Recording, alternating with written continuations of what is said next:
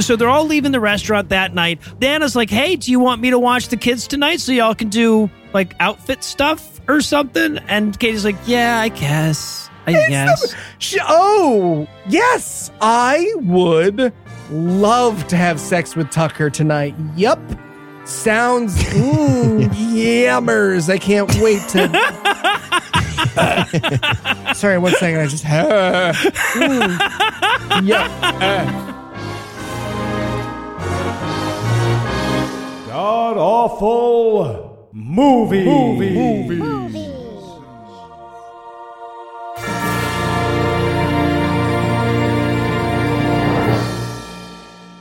Welcome back to the Gamcast, where each week we sample another selection from Christian cinema because if we don't keep moving, we'll sink. I'm your host, Noah Lugeons, and sitting 700 miles to my immediate left is my good friend Heath Enright. Heath, welcome back.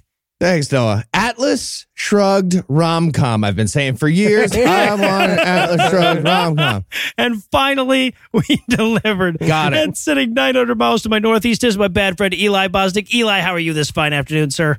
I'm amazing, Noah. And if I wasn't, I would just squeeze my butt cheeks and then I would be. That is how That's it works. how it works. So tell I us, just blocked you. I just squeezed. I Oh no! squeezed Oh damn it! Damn it! He unsqueezed. So mm. tell us, Heath, what butt cheek squeezing movie will we be breaking down today? I shat We- myself. I just we- want the audience to know that for the rest of the podcast. It was podcast. bound to happen. Yeah. Yeah. Listen, that was my vision board. So, nailing it. Damn it. We watched. Knew I should have gone with bigger than 8 by 11. We watched The Secret. Dare to Dream, The Secret 2, sort of, as best they could to continue the franchise. Kind of. It's the love story of a genius inventor hijacking the affection of a struggling single mom using universe magic. That's really the plot. Mhm. And to be clear, by universe magic, I mean money. By using Yes. money to Yep. buy Mhm. things. Money and free time. And Eli, how bad was this movie? Well, if you're so opposed to understanding your privilege that you'll literally resort to telling yourself that the universe loves you more than starving children in Africa, Jesus. you will love this movie. Yep. Yeah. So to be clear, we're not watching The Secret, which I discovered after seven minutes of watching The Secret and realizing it just wasn't matching up with Eli's notes. We're watching an uninspired rom com that has been ever so slightly peppered with references to The Secret in some kind of aborted attempt to create a cinematic The Secret verse. Right. Which we stand on this podcast. Look, trying to create a verse in any art form, we appreciate here at Puzzle. It's very it's harder than it looks. So, is there anything you guys want to nominate this one for being the best at being the worst at? Best worst slap. Oh my god! Best worst slapping. There's okay. The the main character played by Katie Holmes does a slap of one of the other main characters at one point because it seems like Mhm. he betrayed her somehow. And it's the saddest slap. It was like so very clearly like I almost literally missed. We should do another take, and you watch her think that, and then no, it was you. The guy who is supposed to get slapped is like, "Did you want You a mulligan, or are we are we rolling?" If there had been a butterfly sitting on his cheek, I don't know that it would have been disturbed enough to flutter away by the light little slaplet she gave. It was incredible. All right, so I was I was gonna go. Well, I was I was gonna go with best worst slap, but Heath beat me to it. I was gonna go as my second place with best worst envelope sealant. Now, so okay, so here's here's what happened. So on the book The Secret, right? The the cover has the title on like a wax seal of old parchment or whatever. And that's sort of the symbol of the movie. So there's an envelope that plays a prominent role in this movie, but it's sealed with a wax seal like it's from the fucking Teutonic order or some shit for just no reason. No reason. It's legal documents. yes. Also, bad reason. Like you would not want to wax seal the documents we'll No. eventually learn are inside that envelope. Exactly. Right. I love it. No, the envelope might as well be the book, The Secret, just going through the whole movie. I'm sorry.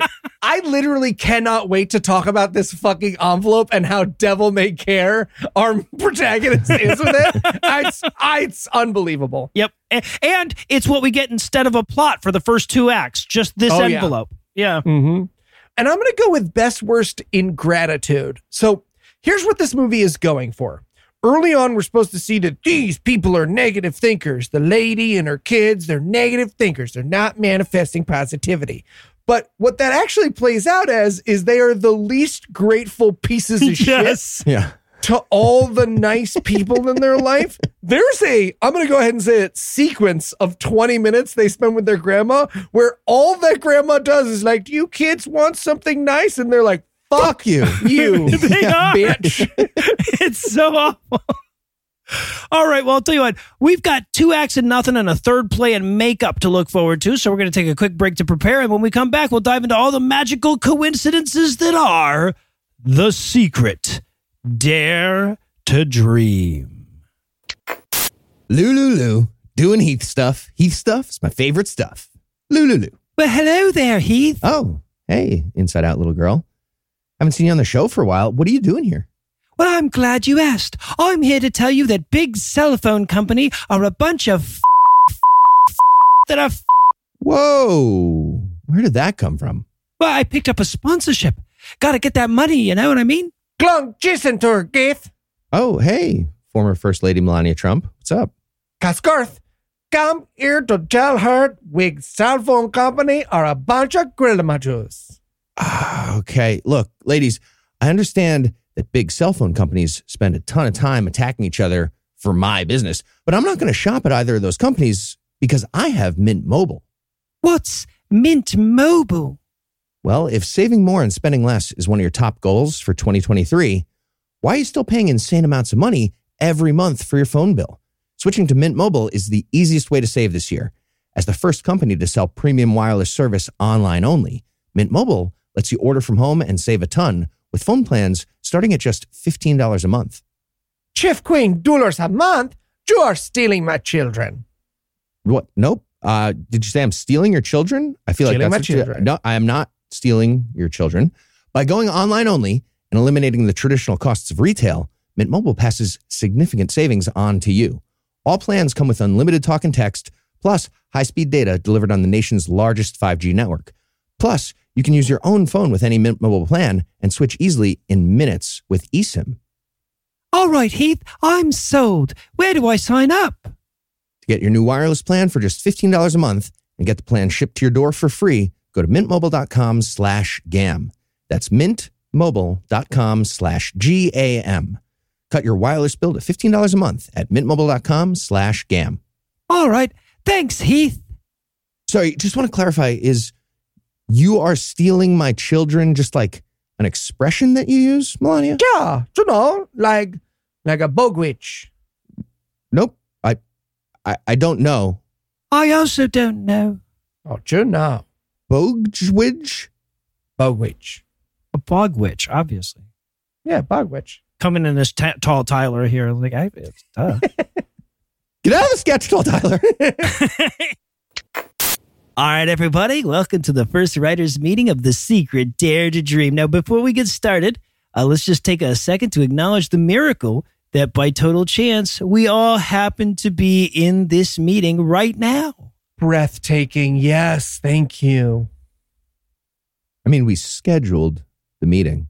Sorry, I'm sorry, Carl. Who's this that's speaking now? Oh, uh yeah, this is Craig. He's the um actual writer for like the movie parts of the movie. Oh, right. Yes. Oh, uh, hello, Craig. Hi. All right. So obviously, we want this to be a romance. Hallmark. Yes, exactly, exactly. All those beats. But we want the message to be, you know, just what miracles are possible when you believe.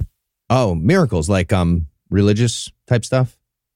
Oh, not, no, Uh, not, not necessarily. I mean, that's what a miracle is. That's that's not how we use the word miracle. You don't use the definition of the word. No, we don't. Uh, t- s- sorry, sorry. I am manifesting understanding uh, and amazing collaboration. Me too. Me too. I'm also Right, doing that. Yeah. Okay. So by miracles, you mean like when good coincidences happen? No, not always coincidences, Craig. Sometimes you bring things into your life, like when you order a, a beautiful shirt. And then it just comes in the mail. Okay. So good coincidences, and sometimes when you buy things, you have the things that you buy. Exactly. Yes, that's it. Got it. Yeah, great. Okay. Um, I- I'll have a draft by Monday. So, Oh, wow. Really? No moral objections? Oh no, no, no. I'm a writer for Gravitas Ventures. I'm just relieved you're not Christian. So, no problem. Hooray! I'm manifesting a car right now. Do you mean buying? Are you buying a car with money? Yes. Okay. And we're back for the breakdown, and we're going to start off with this hilarious series of production qualities in ever descending quality and grandiosity until the last one is just stuck to the fridge with a magnet. God. Lionsgate, and then at the end it's like with secret truck sales and or also movies one time maybe. Okay, so when we're about to start one of these, I'll often be like, all right, let me do a quick check on IMDb, just get a little background before I start. And I look at the poster, just the poster, and it's Katie Holmes very clearly being all angsty on a dock. And I was like, great. So Dawson's Creek, but everybody's 40. This is going to be awesome. Yep. Love that. Yep. And then I also see that there's a main character named Bray. Yeah. B R A Y. And I was like, I quit the show. I'm quitting now. the other male lead is Tucker. It's so bad. Tucker, but Bray's just a noise horses make. Like Wolfstrom Alpha was like, "Do you mean the noise horses make?" And I was like, "No, the name." And Al- Wolfstrom Alpha was like, "No, man." So, if throughout the movie he was just like, eh, uh, like then maybe there, there'd be yeah, no. right, right. He's a horse in disguise the whole time. She opens up the envelope at the end. It's just one piece of paper that says, "I'm a horse." All right, so but we're opening it up on a hurricane heading towards Louisiana, right? Or maybe not. Maybe it's heading towards Louisiana. Maybe it's going to go elsewhere. Who knows? And then we settle in on a couple of fishermen, and I guess Katie Holmes wants to buy this guy's crabs. It's not as sexy as I'm making it sound. No. Yeah. And this movie never decides how this fish market slash restaurant is doing. Like it, one of the threads, and look, this movie loses a lot of fucking threads, but the very first thread they're going to lose is like, she's a hard working fish marketer. No, she's not. Never mind. That's, Nope, she's never going to show up for work at any point. yes. But don't worry, her sassy coworkers who are her dear, dear friends will speak exactly one line each later in the film. right. Yeah, they're all coming back. Yeah, but yeah, we, we see her doing her hard work. She has to go out to the docks that are like apparently this this seafood restaurant's right up against the docks. They just go out and buy fish directly from the boats. And she's doing that. She does the stupid like scribbling something onto a paper way too fast to actually have written anything bit and hands the dude an invoice. so fucking dumb. Uh, yeah, I wanted him to be like, you just scribbled. What What do you hand? This is. This obviously there's no words. What do I do with this? And that? so, I'm just so this is Joey Potter for me. I'm a I'm a child Okay. of the Dawson's Creek generation. This is Joey Potter. So I'm just putting Dawson's Creek stuff into everything she says at this point. fair. So she's just like scribbling, and I'm just like, I don't want to wait. no, I can't. I can't hear you. So, but she, we learn that she's late for her dentist appointment, and then she goes upstairs where the guy who owns the restaurant, who is also her boyfriend, who is also Vern from Stand By Me. Now we're in my generation here. Fuck yeah, he is. Jerry O'Connell. Jerry O'Connell. He's there being like, Hi, I'm the boring boyfriend at the beginning of the movie. And she's like, You sure are, Vern from Stand By Me. She's like, Oh, I got these crabs cheap. And he goes, That's my girl. And I wrote in my notes, You know, I've never said that's my girl to affirm Anna. I'm going to try it out. Please sing at my funeral. So, and we should probably point out early on, right, that like from the very beginning of this movie, we have to reinforce the secrets bullshit, right? The, which is the uh, idea that like positive thinking brings positive shit to you or whatever. So we have to see constantly, we have to see her negative thinking. So stupid. right. I was going to say, and, and the opposite, which in, in the beginning of this movie is that negative thinking brings hurricanes to you. Right. Hurricane. Okay, everybody should be doing a vision board with some Sharpie and making that storm angle away from wherever they are. New Orleans. If you believe this and anything about you is on your vision board, you're a pleasure monster. Well, yeah, I mean, keep in mind like what a dangerous thing it is to tell people now the worst thing you can do if there's a hurricane maybe coming is prepare because then you're thinking about it coming. Yeah. Anyway, So now it's time to meet our magical love interest. We check in on a, a hotel in the French Quarter. Handsome makes handsome walks in, right? He's like, I have a reservation for a, a for a hotel room here. Reservations, if you know what I mean. And he's so cre- like he's supposed to be the good guy, and it remains that way through the movie. All of my notes are like, this is not a, this guy's weird and creepy and evil for sure. Yeah. Well, that's what's what's amazing is this sort of like I can think it into existence douchebaggery comes off as serial killer level confidence. he seems right? like a serial killer. yes. the secret wants us to be like, isn't this the like the wide-eyed yoga teachers who we've assigned to sell you this book and this DVD? But we're just like, I don't know, man. I think he's got jars of hands in his basement. his eye contact is too long. Yeah, right. He's like, you know, do you have a room with a view? And Sloan, the hotel clerk, she's going to be a major character. Sloan says, no, you know, those are all full. And he's like, well, let me positive think for a second. And then a maid comes out and says, hey, a room with a view just opened up unexpectedly. Ridiculous. Yeah. Room one, by the way, is the claim. yes. Room one is never the best room. You're a liar. That vision board, literally, vision board, it was wrong about views just now. That's never the best room. Wanted the girl at the desk to be like, hey, man, did you use your magic powers just now to get a room instead of like cure a child cancer? Uh, no, I was do. I'm I'm always thinking about children with cancer, only the cancerous ones. so meanwhile, You validate this parking? Now, now, meanwhile, we, we check in on Katie Holmes. She's at the dentist. She needs a root canal. And you're probably thinking, well, I guess they've spent so much time on this dentist shit now. That's probably going to affect the remainder of the movie in some fucking way, No, right? No, it will not. All it's going to do is remind us how dumb the premise of the fucking secret is.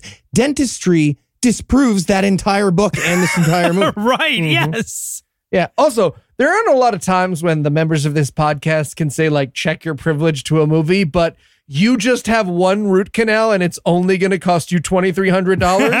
this podcast, we can top it. I think I We think can I think we can. I think we can.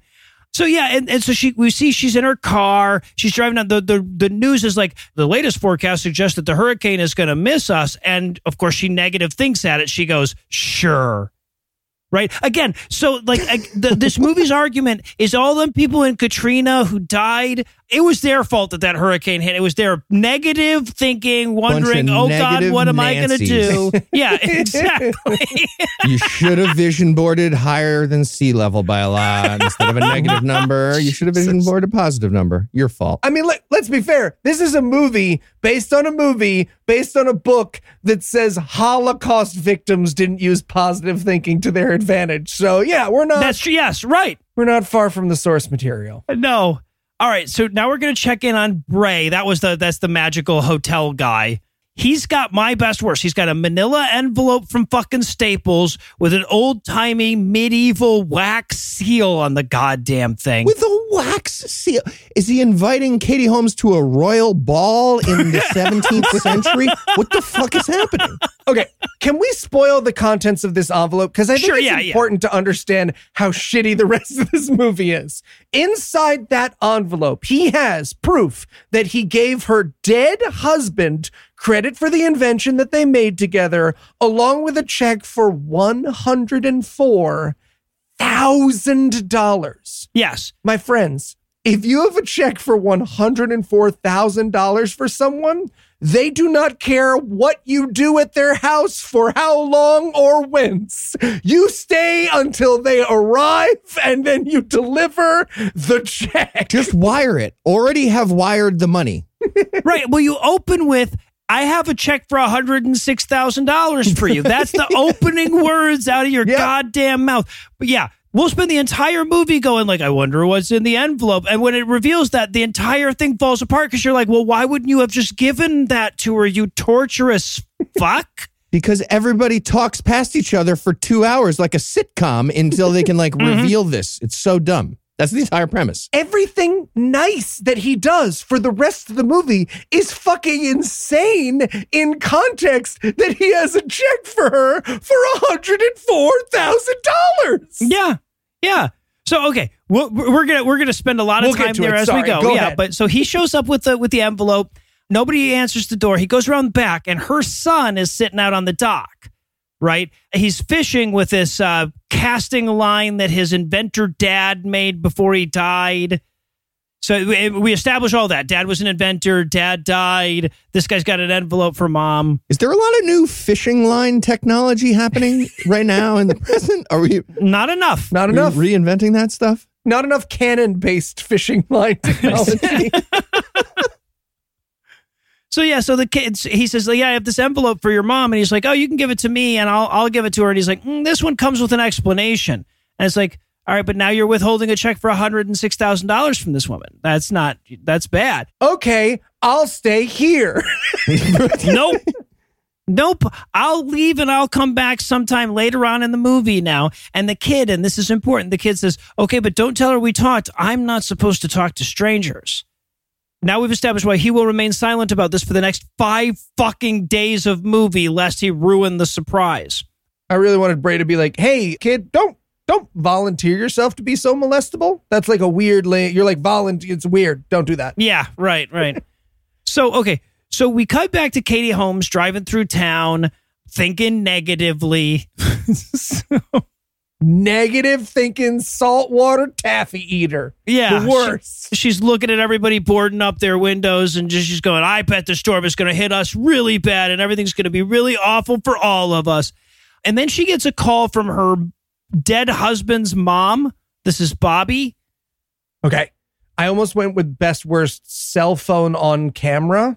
I don't know why, but one out of every like 10, 20, maybe even 30 movies we watch has never seen how cell phones and movies work. So they feel the need to use this weird iMovie insert, like, you know, a phone where there's a screen and a, and buttons. Right. There- it it will take up the top right quadrant of the screen. This phone. You know how you have like a menu for your phone in a like in a video game like that? Like Yeah. the Terminator would see it. It's like that.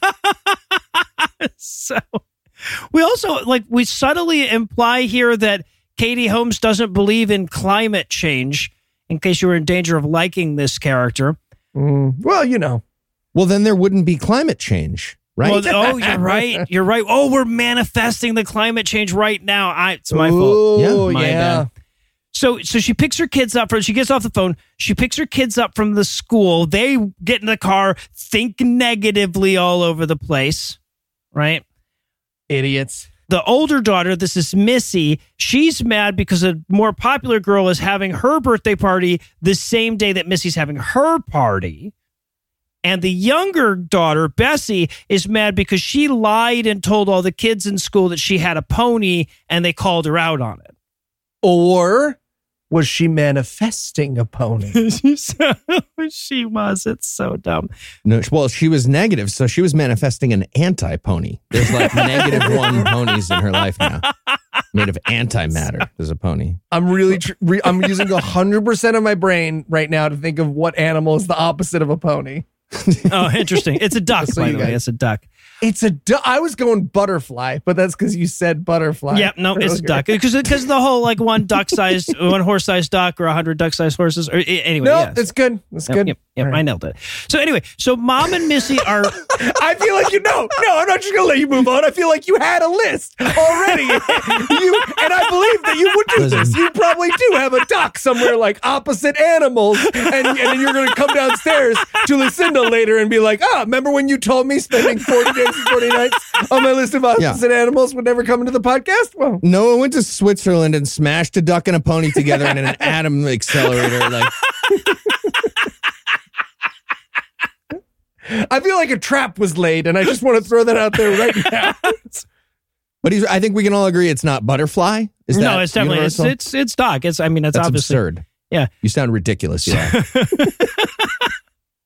So mom and Missy are negative thinking at each other so hard that mom uh, takes her eyes off the road and hits the car in front of her. Right? She has a fender bender, and who should be in the car in front of her but fucking Bray? yeah, The universe just manifested him right there, guys. Can you believe that shit? yeah. Because I think if you were manifesting wanting to meet up with someone who you hadn't seen, the best way you'd want to do it is for them to smash their vehicle into yours. Okay, at least she doesn't keep driving her minivan like through his truck at mm-hmm. 5 miles an mm-hmm. hour, like Eli trying to back out of a driveway Hey. through a tree at five miles an hour hey. for a So- good 40 feet.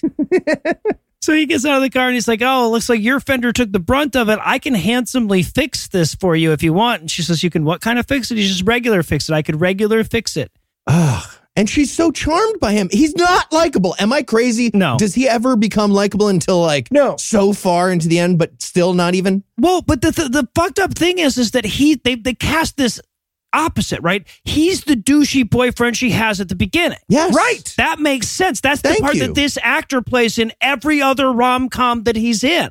Yes. Also, again, I cannot emphasize this enough. He knows who she is. She introduces herself and he goes, Oh, I can fix that for you. What he should say is, Hey, don't worry about your fucking deductible Yeah. because I have a check for a hundred and four thousand dollars in it for you. Yes. Right. But instead, he's like, no, you know what? I'll, I'll follow you back and I'll fix your uh, fender with some spray foam and some duct tape, huh? You like that? Some duct tape on your car? And he's like, there's nothing." I feel like we're being that. weird There's- about that. Yeah. Oh, who doesn't know the opposite of a horse now, Ethan? Right? so, duct, duct tape is closer than butterfly. so this Oppo- horse opposite of tape is the tape. opposite. yes. so all right so yeah, so he follows her to her house realizes that she was the person he was trying to find in the first place and then he fucking stepdads it up with her son right they pretend like they haven't met yet and he's like hey help me fix the fender and he's like a father figure who will help me fix a fender why great right Yeah. Also, like the, the son is immediately like, I want this delightful man to replace my dead dad. He smiled at me. He has duct tape. I love him. yes And so gross, that's dumb. People need to ask more questions about this guy who we know is hiding a huge thing yep already. We know that. that's what we know about this character yeah Also, everybody forgot to put dad not dying on the vision board. I just want to like flag yeah, that. no, that's a big Yeah. one. if Yeah, you're doing vision boards, start with stuff like that. Maybe, you Yeah. know, get rid of cancer. right right hit the basics yeah Well, so first thing you want is nobody can cancel out my vision board with their vision board times infinity. Right. Yeah, exactly. Yeah. You got to w- wish for more wishes first. Yeah. So, yeah. And then as he's getting ready to, he's, he's taking his jacket off, getting ready to do some manual labor or whatever, he looks at the envelope pensively as if to say, wow, this sure is a point of suspense and curiosity for the audience. Hmm, should I give her one hundred and four thousand dollars? No, no. Now's not the time. I'll wait. You the in, interest is piling up now. You owe more money at the end of this when you, you, Uh, yeah, you need to get her this check right away.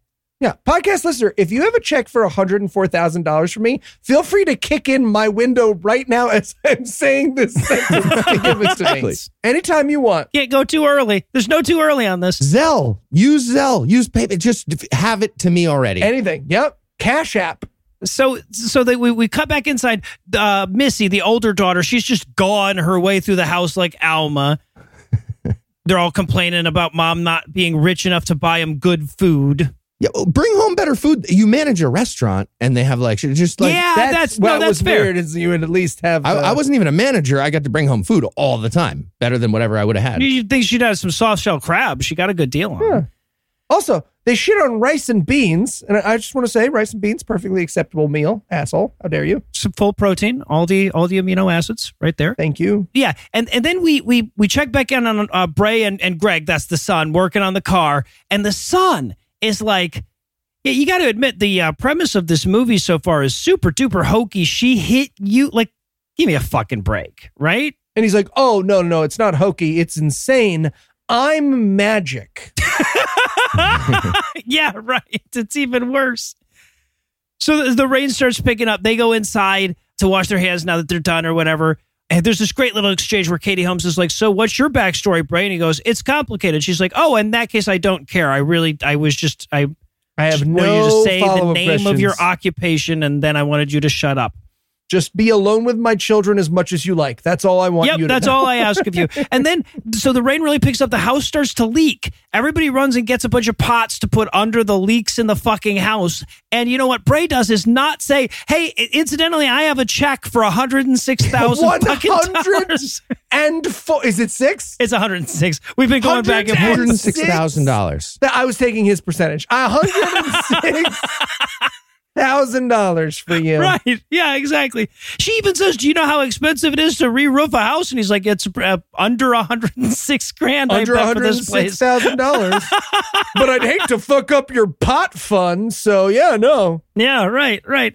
And then the little girl's like, I'm scared of storms. And Bray is like, I will comfort you by something other than explaining to your mom that she's now got a 106,000 fucking dollars. Yeah, what he says is sure, wind is scary, but your brain is stronger. And I wanted so badly for her to be like, I have telekinesis. No, no, I just had hippie bullshit to say. He explains the whole secret thing with uh like the fucking magnets, how the fuck do they work method. Mm-hmm. Right and and but but basically yeah he lays down the, the the basis of that whole stupid fucking book which is if you think about positive or if you think about things you draw them to you right Yeah. and they're like all right well we're all gonna think about pizza dumbass Stuffed crust pizza. yeah S- Stuffed crust is fucking stupid. Gross. What? there's already cheese Okay, so on Yeah. the crust we had opposite experience because I heard that and I was like, oh, fuck, I would kill for some stuffed crust pizza right now. Every and then single- I Googled What? stuffed crust pizza and it's just pizza with cheese in it. And I don't yeah I don't know what I thought it was, but I was like, oh, oh, Anna, did you know that stuffed crust pizza is just pizza with cheese in it? And she was like, yeah, man, what the fuck else would it be? And I was like, I'm, um, I gotta get back to work. I'm busy. What's the opposite of a horse? Did you think it was going to be like sawdust, like like taxidermied? I pictured a crust. I don't know what I pictured. I pictured a crust with cheese built in. That is is. what it is. That That's is- the same thing. I Yeah. can't explain What- myself. I- okay Describe I your only face my- thought right now. I can't. I can't do it. Okay. So yeah, so they're all like kind of fucking with him, going like, "Oh, if I could draw things to me with just thinking about shit, I'll think about pizza." And then, and then there's a knock on the door, and it's a fucking pizza that magically arrived. Okay. Turns out that that Tucker, the boyfriend, Vern from Stand by Me, thought, "Well, she probably needs some pizza for tonight," and had a Yeah. pizza sent over. Because he's the best, and the movie will spend the entire movie shitting on Tucker. He's this is just where he starts. Yep. Being a really nice guy sending pizza. Exactly when you should do that. Yeah, Also, the pizza that allegedly magically just showed up. There's nowhere near enough pizza for these people. it's too little. But you, if you have pizza magic, you feed the whole family. That's crazy. yeah. Well, right, because then the kids insist that she lets uh, Bray stick around and have some of the pizza, and I'm like, "There's a fucking 13 year old boy there." Like he could down those two pizzas just himself. So Are you easily. fucking kidding me? Add Bray?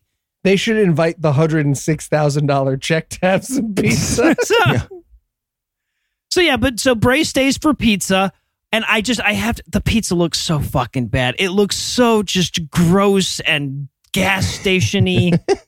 I. I also I didn't like that Greg is the son, right? Mhm.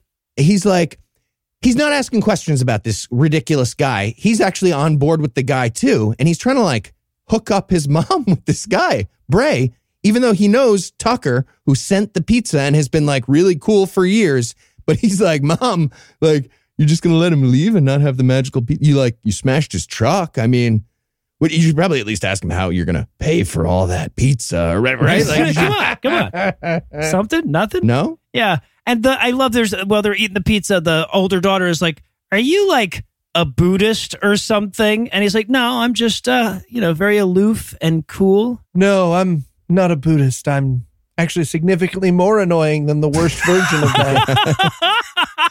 Right, because let's be clear, what that little girl means is, hey man, you sound like an idiot. Yes. And the only people I know who sound like that are white Buddhists. Are you a white Buddhist? Yeah. And he's like, no, but you definitely can conjure magical stuff like white Buddhists say, just like in Buddhism. You know, there's conjuring of magical stuff. Yes, the yeah. conjuring of magical stuff. Yeah. So and, and then so he goes to leave. He's about to tell her. He's like, you know, I have a check for a hundred and foot. And then there's an interruption, as there so often is in this stupid fucking movie, right? I wrote my notes. It's like he starts to explain it to her, but a spider interrupts his monologue. It's not as exciting as I'm making that sound. No. the little girl just screams, Oh, mom, a spider. And she has to run. And he's like, I guess there's no way for me then to explain to you that I am holding in my hand a check for $106,000 for you. I shall drive away into the storm. Let's see. What should I do with this check for $106,000? I should probably put it in the most fragile outdoor structure I see in the next 30 in a seconds. fucking hurricane. Yeah, he drives by the mailbox. He knows it's a hurricane and he puts it in a mail my mailbox in New Jersey in non-hurricanes. If it fucking spits from the sky, instantly feeds it into all my mail and turns it into a wet pile of confetti. so, yeah. And also, by the way, you can't just go sticking shit in people's mailbox if you're not the fucking mailman. That's against the goddamn law. Federal laws. That's right. Federal crime. Damn straight it is. Honestly, I was just hoping he was a process server who was just sandbagging it at this point and doing like a really long one. That would have made sense. That Yeah. would have made sense. Right, right. Okay, now now that I've already had the pizza. Yeah. All right. So late that night, mom's up watching the weather channel, texting back and forth with Vern, right? And again, weird insert on whatever iMovie they were using. The texts like appear across her face and do little fucking word art dances across the screen. Yeah. Yeah. So, but no, and, and importantly, Vern is like, hey, you know, if you wanted to thank me for sending you free pizza, now would be the time. She's like, right, right, thank you. And then he calls her and she ignores the call because she doesn't want to talk to that motherfucker. She's not that grateful for the pizzas, Vern. Relax. yeah, exactly. Exactly. So that night, she's in bed and she hears a loud crash in the middle of the storm. Gets up to check it out, and a tree has fallen through her roof into her kitchen. Yeah. I wanted them to just cut to somebody in Tampa with a vision board being like, please hit New Orleans. Nice. That worked really well. All right. Cut over to Tom Cruise's house. Oh, okay. no. We see what's happening here. And then she escorts her children into the tub. Now, look, I don't want to cast aspersions, but uh, I do. Is that what you do when there's structural damage to your house? Do you Yeah. get in the tub? No, you get in a tub that faces up towards the ceiling that could break, Yeah. and uh, that'll protect you from that or a nuclear blast. You can do it with a fridge too. An open I guess you fridge. couldn't fit all the kids in the fridge. If you duck Yeah. and cover, you should be just fine.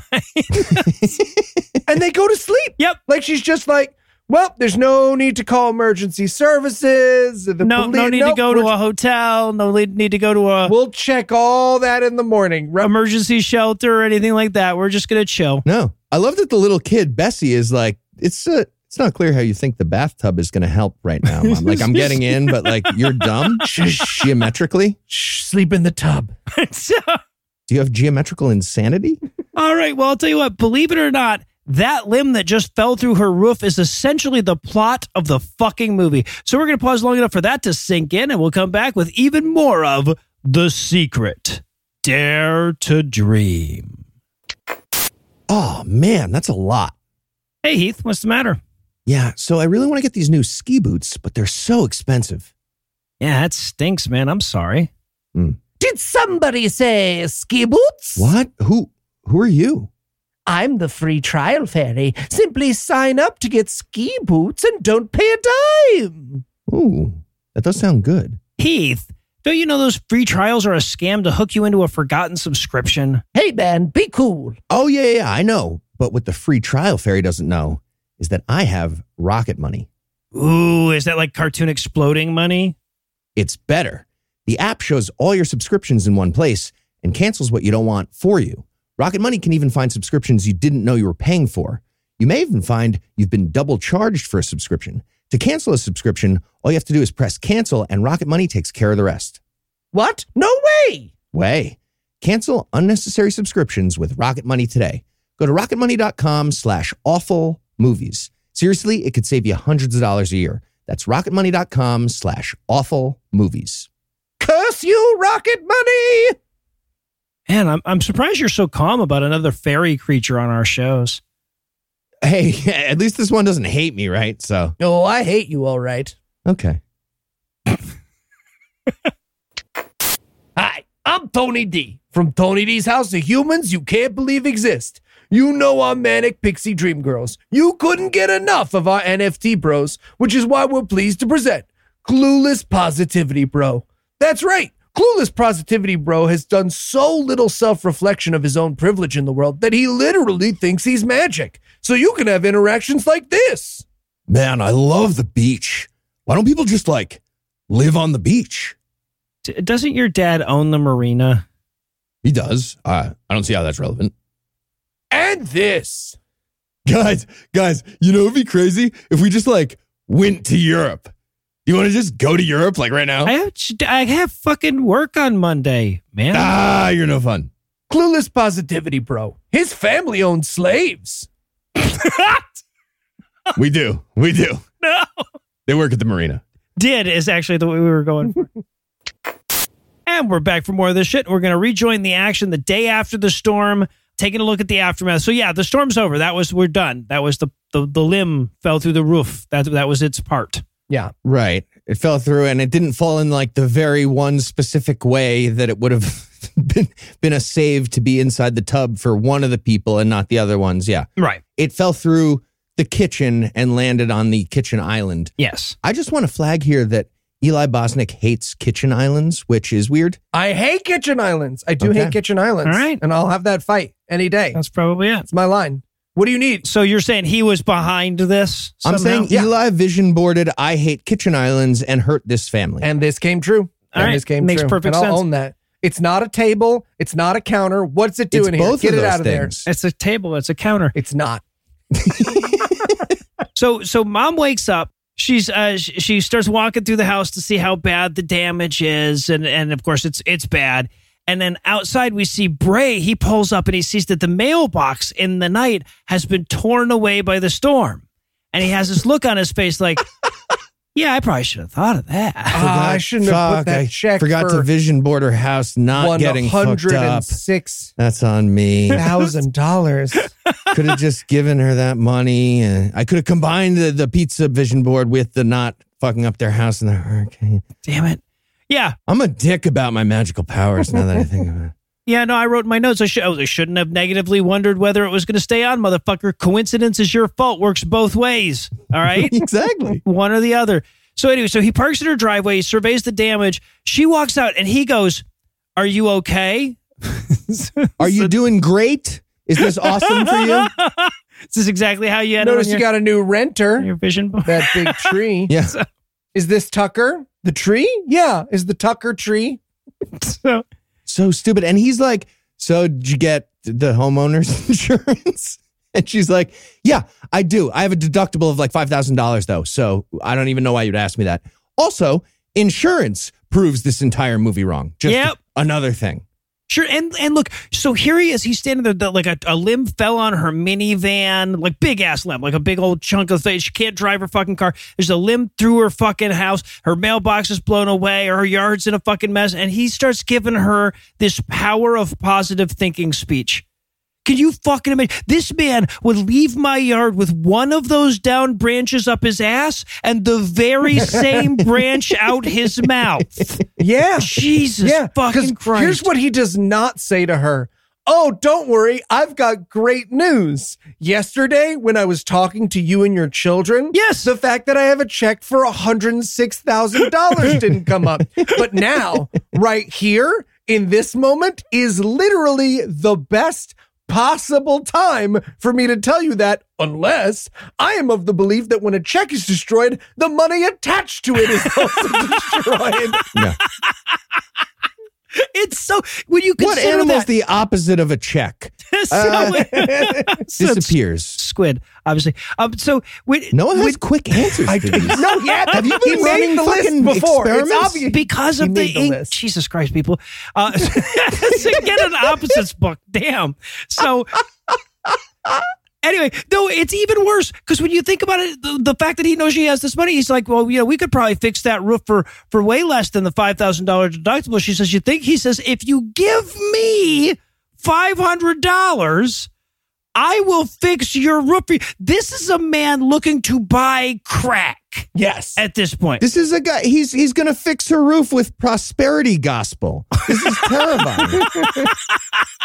and he's like, "Yeah, we'll just we'll just improvise a roof." And at that point, I was like, "I want a roof made of pizza that he magically conjures right now. I want a pizza roof with duct tape and a, a duck." you know, tinfoil is tougher than it looks. They use NASA uses that stuff, if you can believe that. Okay, but genuinely, what is the good faith reading of this moment? Right? We wrote this movie. What how do we defend this scene? There is no one. It's impossible. The reason he fi- honestly, the closest I could get is like, well, the reason he fixes her roof is because she's got a lesson to learn before she's ready for all that money. Right. No, over and over again, people ask, like, why is anything in this movie happening? And the characters will say, I have no idea. It doesn't make any sense at all, does it? No, does he would need to be the reconciler, doing like a serial killer Right, yes. Christianity lesson thing for Right. this to be reasonable for him not to just give that money right away. So mom goes back inside. The kids are dejectedly cleaning up from the from the flooding and everything. Missy is mostly just worried about her birthday party getting fucked up. Sure. Sorry, just quick thing. Doesn't this guy have like a job and a life in Tennessee? He's a university professor. No, he, he's a teacher. You know how universities are famously flexible about their schedules? Yeah, so this guy was like, "Hi, Vanderbilt University. Yeah, I got to rebuild a house for a lady in New Orleans for like a minute. I'll be back when I'm done with that." Can you go to my room and put on a movie? She thinks that she can't afford it, but she can. It's weird. It's weird. I'm doing Yeah. a reconciler. "Eh, It doesn't matter. I'll be just pause the university for like a week. So Missy's like, uh, we should cancel my birthday party because the house is all fucked up. And mom's like, no, we're not doing that. And I'm like, that's that's the incorrect answer. The like the right answer is yeah, we're gonna have to do that. No, your birthday's going to be tree themed. and everyone has to burst through a different fixed structure in our house to get inside. We're gonna do a house building party with child labor that will beat the shit out of that food truck party. So that's what we're doing. One of my favorite aspects of one of my favorite moments of this entire fucking movie is this moment right here, right? Because because the kids are like, "What are we gonna do?" And Bray says, "Well, we'll just pull out this liver, whatever." But he inserts himself, and the kids have not seen that he's around, right? He's climbed up onto the roof. And he inserts himself into the conversation by calling down through the hole in the roof when they're like, What are we going to do? Yeah, he might as well repel. He might as well Yeah. repel on duct tape into the room and start talking. Also, we just see his face for a second, and I really I noticed here he looks just like Jonah Hill, but like Jonah Hill became a a model for Eddie Bauer and Okay. wears like a flannel with I leather get it. elbow pads for no reason. Yeah. I, I see it. I absolutely see it. We actually see those elbow pads. What the fuck? El- what do you? What elbow stuff is happening in people's lives? Oh, it's a that lot. they need a shirt from Eddie Bauer that protects that spot. Oh, let me let me tell you, as a teacher, it's a lot. It's mostly elbow based. A lot of, lot of elbows. Really? So, okay. And then Nana shows up, the mother in law that we briefly met earlier.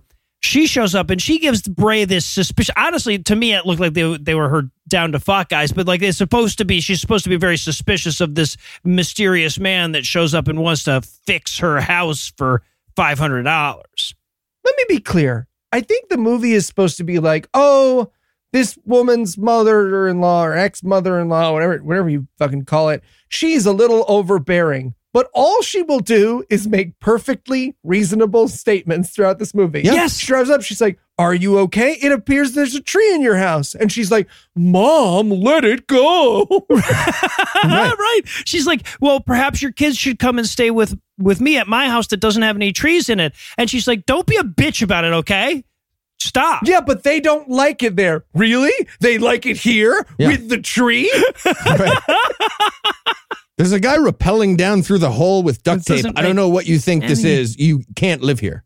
So, so yeah, so she's like, all right, yeah, the kids can go stay with you as long as they're ungrateful bastards about it every minute of the time.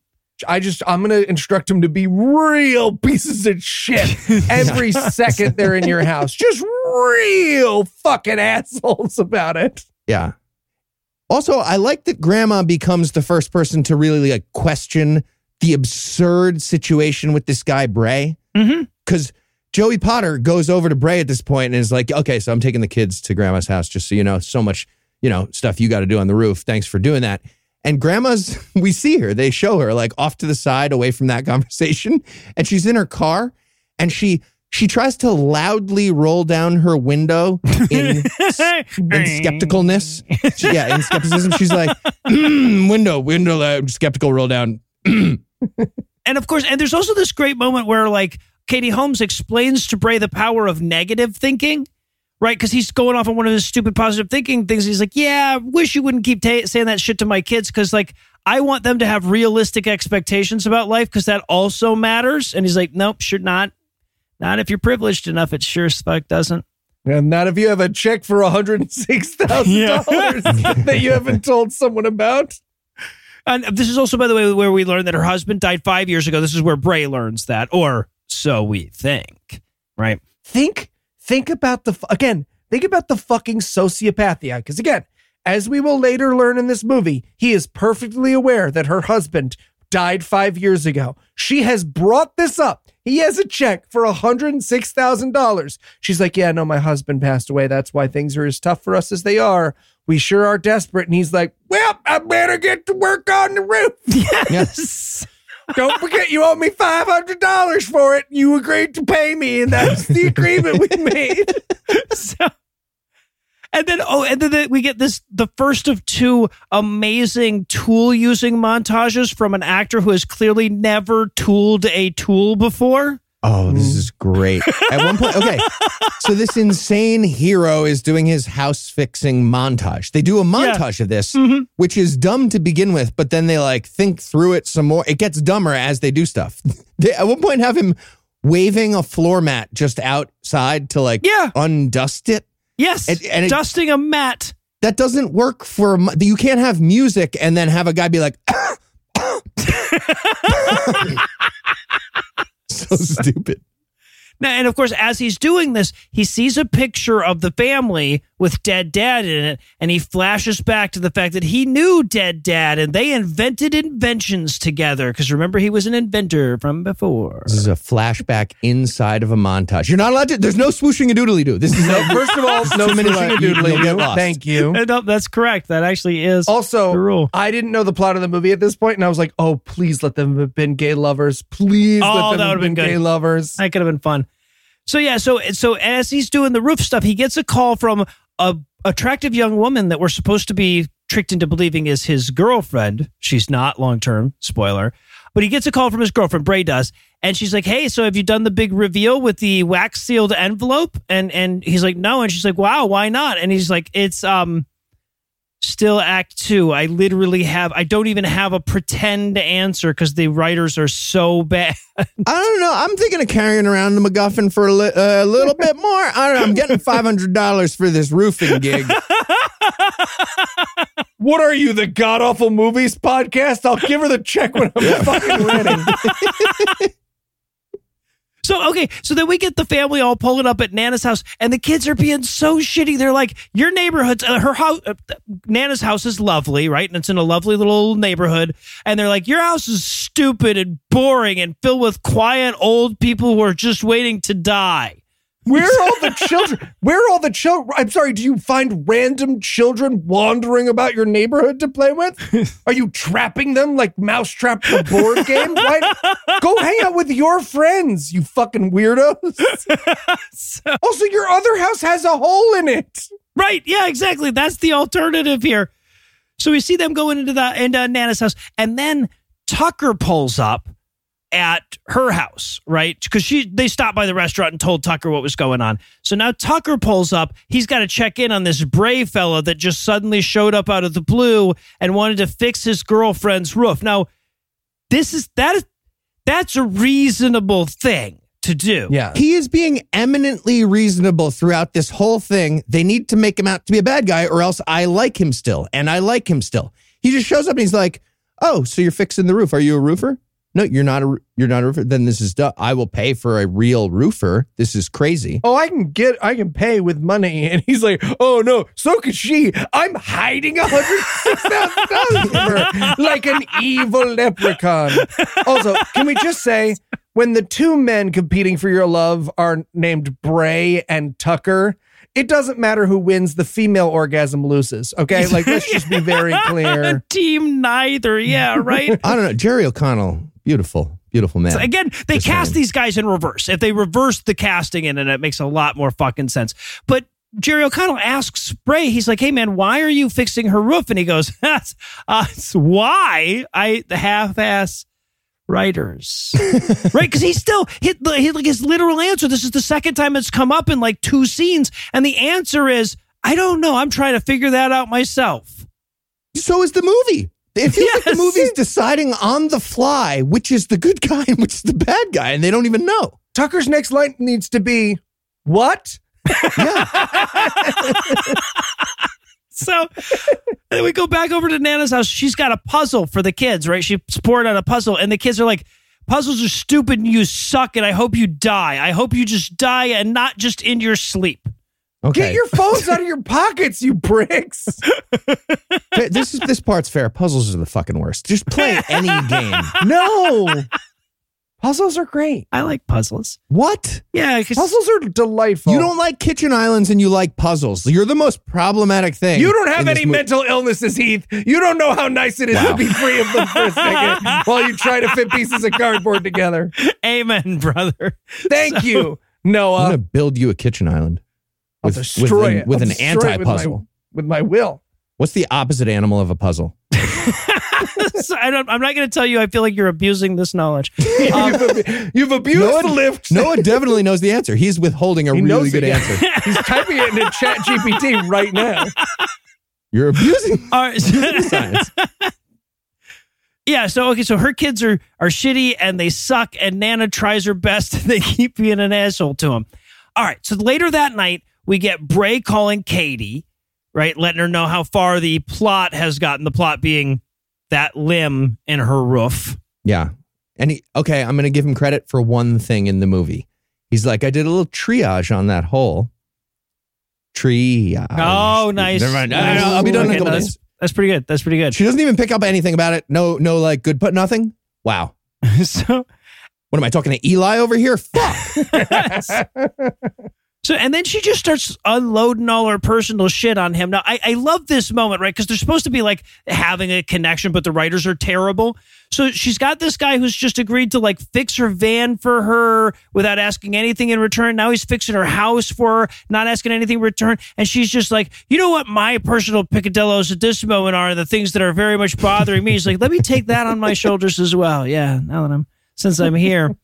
yeah. And, and then she just very abruptly decides, uh, my boyfriend of like six years, he sucks, I guess. I'm going to start flirting with this random, absurd, magical angel hero guy for no reason. And she's like, So, did you like, what are you doing right now? And he's like, I'm on, I'm on your roof. I told you at the beginning of the call. she's like, Sorry, stupid. do you have a mysterious backstory? But don't say, just, you know, vaguely, you'll mention for later. Yeah, right, right. Do you have the first half of a mysterious backstory? Also, would you say you're more of like a Dawson or a Pacey? what, what would you say about that? I'm Team Pacey, by the way. Strong Okay. Team Pacey. All right. Just want to put a flag in the ground. But yeah, but we learned that he got divorced about 10 years ago and then he discovered his cult, but we'll learn more about that later. So next morning, we get a very quick scene of Bray flirting with Sloan, the hotel clerk, telling her that he has an important package on the way. He's like, You'll notice it. It'll be the only one that's sealed in wax, like it's the fucking 1400.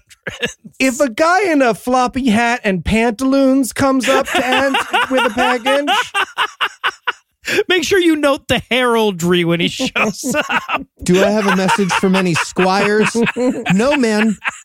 What? So okay, so then we check in on the restaurant. Apparently, Katie has donated all. So, so the the restaurant got fucked up in the storm and hasn't reopened yet. They're still like fixing shit. So she donated all the food that was in there to a local food bank, and didn't tell Vern from Stand by Me that she was doing. The guy who owns the Yeah. restaurant, she didn't tell him that. So that's good what she did, but Jerry O'Connell has to be like, yeah, cool. Like it, it's my restaurant. I mean, Yeah, but no, right. it's fine. But like, You're being super weird. Well, and they're also they're not donating just the food that would spoil, right? Because we see the kid packing up like pepper. And, and she's got a big box of saltine crackers, right? Like the, the Yep. restaurant's going to be open the day after tomorrow. The pepper isn't going bad in the next two Yeah, days. there's not going to be like a hundred thousand people in the Superdome just you know with like oh a gallon of pepper. right, yeah, exactly. Oh, some saltines to sprinkle it over. pepper fight. I like that Tucker is like, oh, yeah, no, we can give the food away, but why are you packing it up? She's like, well, I was supposed to be working. And he's like, don't act like the help. Stop. Yeah.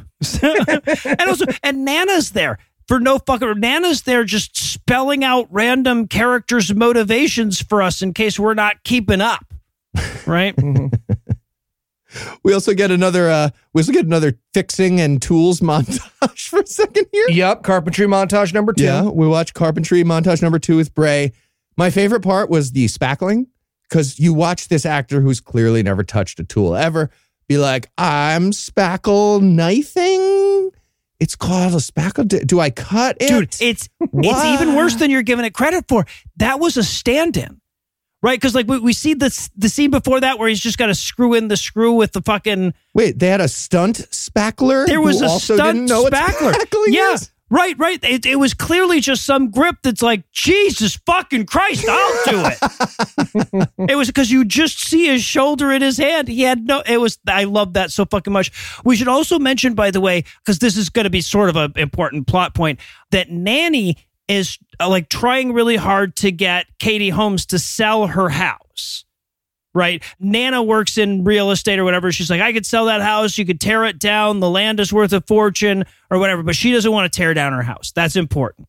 Yeah. Or by the standards of this movie, all, that's though. no, it, it, it isn't. But yeah, No, it will never matter. movie has to be about something. I feel like that got said in that tone of voice in the writer's room a lot. Listen, there's only so many plot points and sentences one can write into a script about plot points. So Look, this movie was made in 2020, which means it was written in 2019 or earlier, which means ChatGPT didn't exist yet. So fucking movie's got to be about something. Yeah, right, right.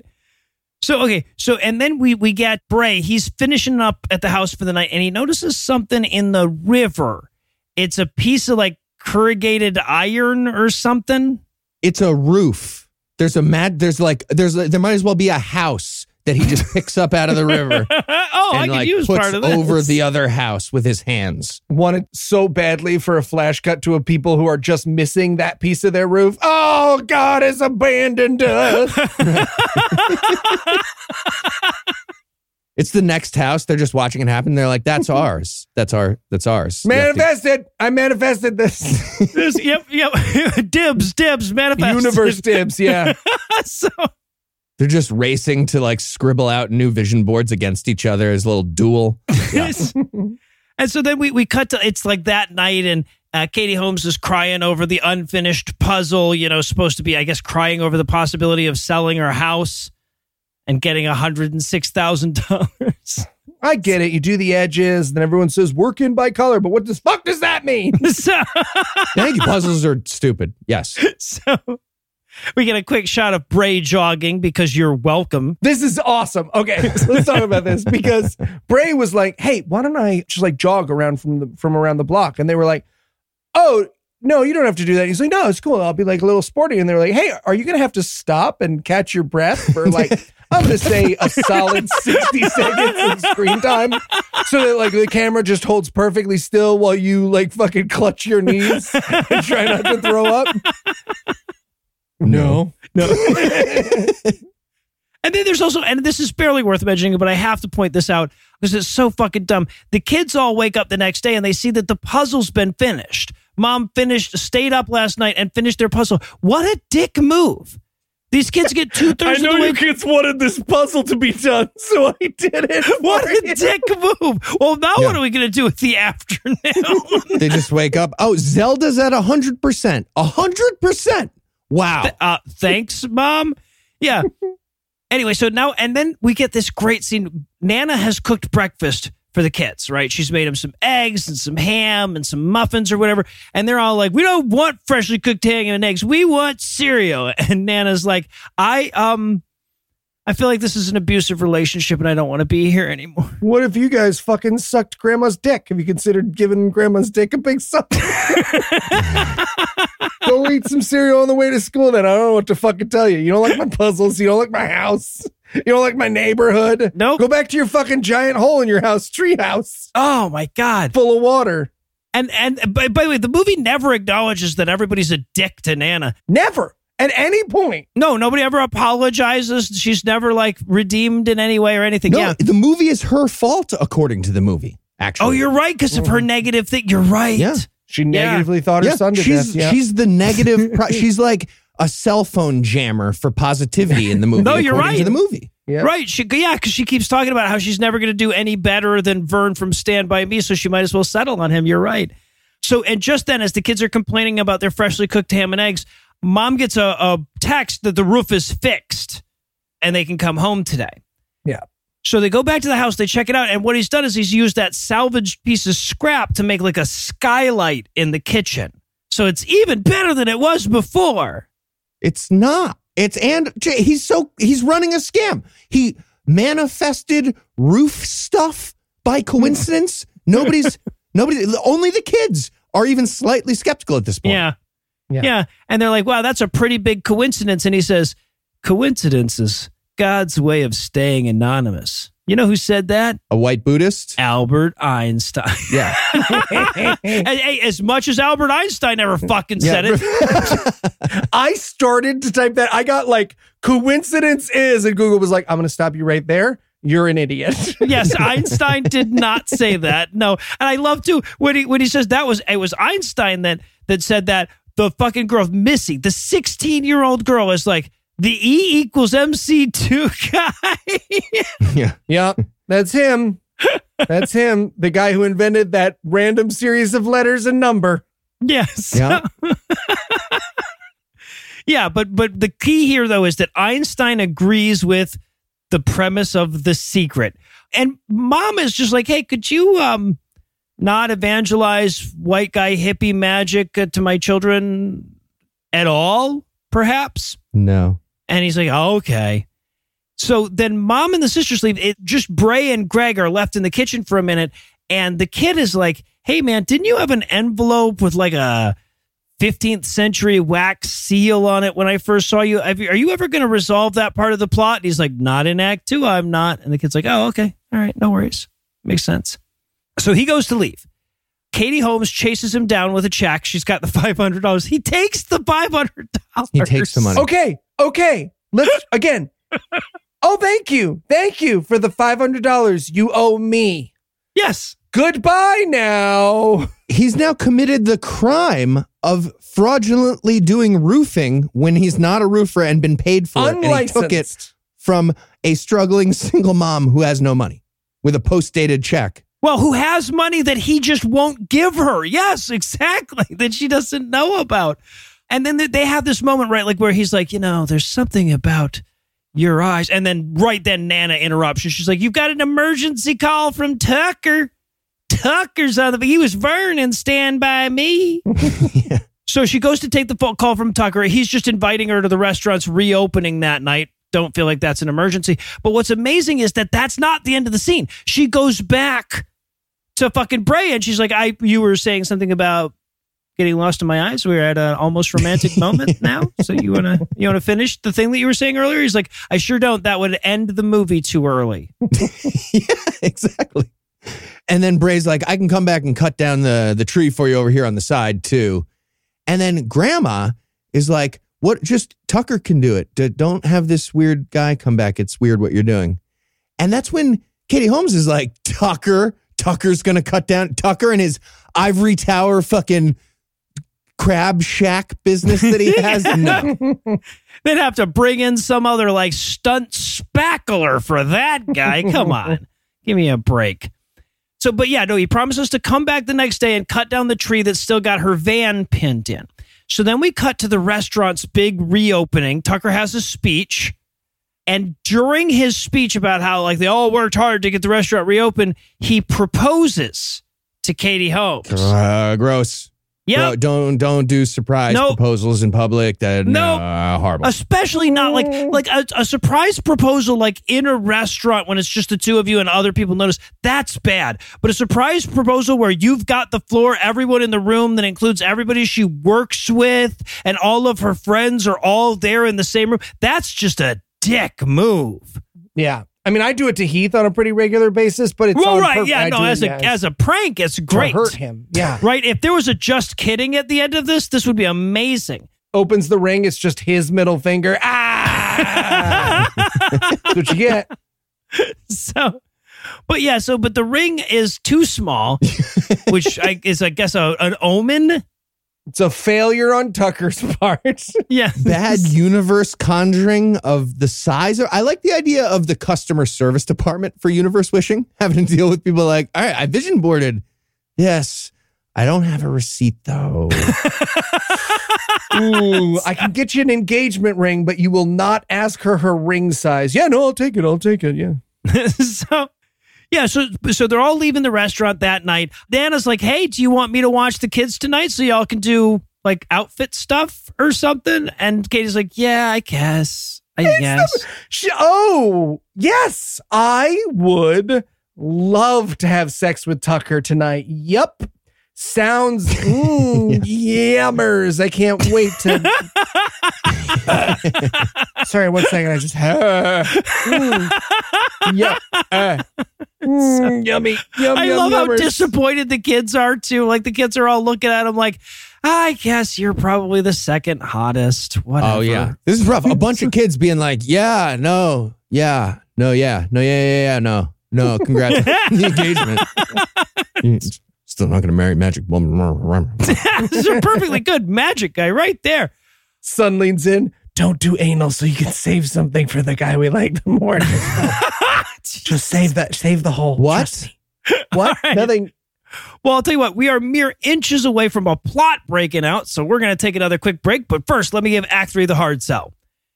Did everyone survive the storm unscathed? Is the house already fixed?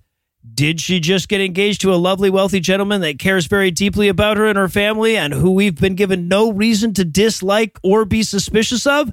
Then why the fuck are we still watching this? Find out the answers to these questions and more when we return for the single scene introduction of and resolution of the film's central conflict conclusion of The Secret Dare to Dream. And then, as I forded the river in my canoe, I realized this was the last place I wanted to be. Oh, wow. Hey, honey. Oh, uh, Crempleton. Hi, uh, S- Steve. This is Crempleton, my current boyfriend. Pleasure to meet you. Did you say current boyfriend? Steve here is just helping fix up Pawpaw's shack full of war medals. Nothing I love more than honoring the troops. Okay, cool, cool, cool, cool. Um, just quick thing. Why is he not wearing a shirt? Oh, yeah, sorry. I guess it got ripped off when I was saving those puppies from that kite fire. He was so heroic. I was. Yeah. Okay, yeah. Sorry. Just can I say something? Sure, Craig. Go ahead. It's it's Crempleton. It just feels like I'm not the love interest anymore, and we've been dating for like six years. I've met your family, I've met your kids. They know me, and this dude right here, he's been here for like what four days? uh, two and a half. Crempleton, you're being ridiculous. Stop nope, it. nope, not being ridiculous. I'm just pointing out exactly what's happening to me. And after a six year long relationship, just just sort of want to shine a spotlight on how not cool this behavior is. Look, Chris, I'm not pretending to know what's right and what's wrong in this mixed up, crazy world, but whatever happens, let me just shake your hand and say that I know you're a good man. Nope, no, uh, I'm not the problem here. You are the problem here, Steve. You are. It's you. Hey, Steve, you want to come teach me how to ride a bike? Oh, hey, Crempleton. Sure thing, kid. No, seriously? I fucking bought you that bike, Brian. I bought you that. You said you were too afraid to learn. I paid for the therapy after that. Brian, why don't we go ride bikes, man? I'm not the bad guy here. You guys are all the bad guy. You are. Put on a shirt. It's like 55 degrees outside. Ridiculous. Asshole. And we're back for still more of this shit. And we're going to rejoin the action with that asshole Tucker giving Katie Holmes a Land Rover like a dick. What Yeah. the fuck is happening? He's delightful. The the proposal was weird, but he's delightful, and I hate the other guy, Bray. Am I supposed to feel the other way? Does the movie think I don't. people watching this would feel the other way? I want a man who fixes my car with duct tape and fucking insulating foam, not a man who buys me another car because of safety caution. yes. Right. So like they're at his house and he's like, "Hey, look out the window." And she looks out the window and they the, the Land Rover's there with the big bow thing on it like a Lexus commercial, which is fucking nonsense, but still, right? I mean, I feel like you'd let her pick out what car she wants, but whatever. And he does have a bandage and she's like, "Oh, that's too much." And he's like, "Look, I can't have my fiance driving around in a in a, a poor person car." Right? I mean, what is she, Heath? She look like Heath. Thing's gonna catch fire while you're driving it. Listen, if Jerry times with O'Connell buys me a Land Rover, I'm happy about it. I don't get Right, to pick yeah. the color. Okay, fine. so yeah and, and mom's like oh well i gotta go i gotta get ready for you know my daughter's 16th birthday party tomorrow and he's like right right 16th birthday party and she says yeah she's real nervous because like the, the other kid is gonna have food trucks at her party and he's like oh hey I, I can i can fix that i can also get food trucks to come to your party and she's like no you dick No, ours, you unreasonable ours is the worst asshole. one. Fuck you. You don't even know how to use a chainsaw or a spackle knife. I, I'm really trying to turn my daughter against you because there's this guy who fixed her roof, and I think I'm gonna end up with him. So if you could not bring anything at all, Yeah. nothing. right Actually, could I borrow five hundred dollars to pay him for the room? And now, and and we should point out, by the way, that the daughter's been saying constantly, like, what I really need is a laptop, right? I need a laptop because I don't have a computer, and I'm a fucking 16 year old girl who exists in the world in 2020. And she could have said, "Yeah, why don't you buy my daughter a laptop? That's what she really needs for you know school and socialization and existing in 2020." Tucker might as well hand her a laptop at that point, and she slaps it out of his hands and runs away. Yeah. Right? Yeah. Uh huh. This is a MacBook Pro, you piece of shit. So meanwhile, okay, so we cut back. Bray is chainsawing out the van when he sees Greg angrily throw away a box. So it's time to go have a heart to heart between Bray and Greg. Right. hey, bud, you manifesting anger at the trash can? so You dock annoying. moping over there. You moping angstily on a dock. You taking acting lessons from Katie Holmes on the side because that's her thing. You sad because your mom raw dog Tucker last night? I'm sad about that too. You want to do some CBT? do a little cognitive behavioral therapy. I'm not a therapist, but uh, I'm also not a roofer, so lots of Yeah, life. right. That's what It doesn't matter. Yeah, whatever. And he's like, I don't want my mom to fuck Vern from Stand By Me. He was the fourth most attractive in a group that had Wil Wheaton in it. And and he's like, No, I get it. I understand. oh, that's fair. You know, sometimes when people get react by attractiveness, a lot of other factors should be considered there, Greg. So- but he's like, so, but I, so I, but uh, the thing I threw away was my chicken feeding invention because I can't get it to work. And and he's like, you don't think it's uh, a little late in the movie to introduce a chicken feeding invention? And he's like, nope, not. We're going to introduce virtually No. everything in the film, actually, from here on out. Not if we resolve it within the next six and a half seconds. And he's like, yeah, I guess if we resolve it immediately. It's so stupid. He's like, well, if you move the kebabble over here and the kebabble over there, boom, now you can feed chickens. Now you can feed chickens because we all know the hardest part of feeding chickens is throwing things on the ground. Can't throw too much on the ground, nor too little. Can't go too far, nor not far enough. So yeah, that's been automated. Hooray! Yeah. Now all of a sudden he like he moves his hand once and it's like a Tesla chicken feeder with Yes. auto whatever. Mm-hmm. And then he goes and has a heart to heart with Missy, and this is all the more uncomfortable because this is like a forty-year-old man, like awful flirty with the sixteen-year-old girl, kind of a moment. Stay away from the children, man. Yeah. Stay the fuck away from the children. Yeah, but so she decides, Missy decides to unload all her birthday party issues on Bray.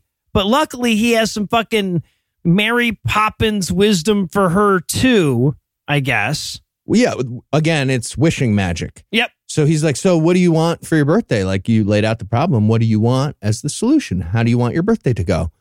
And she's like, oh, I'm not sure. He's like, Well, if you don't know what you want, how are you going to do the universe magic? Taffy.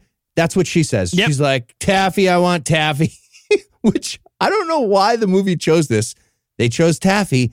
And even Bray, the guy trying to like do the magic, is like, Taffy.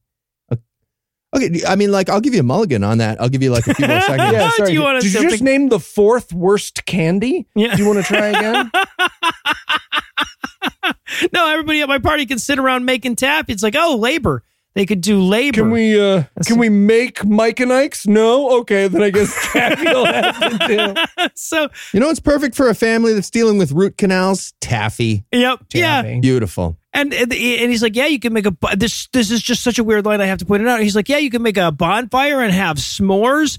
And Missy says, Thank you. how do you know about s'mores? As though she thought it was some secret family recipe. It's like Eli's son thinking he invented the Macarena or something. Yeah. I thought s'mores were just a TikTok thing. You're saying you've seen them in person. So, and then mom shows up in her sweet new Land Rover, right? And Missy tells her about the idea for the taffy party. She's like, "Oh, great! Completely changing the theme of the party the day before. That's that's great. That's I love that good. actually. I love that you're doing that. And hey, you know what's easy to get together at the last minute? Large scale ingredients for taffy.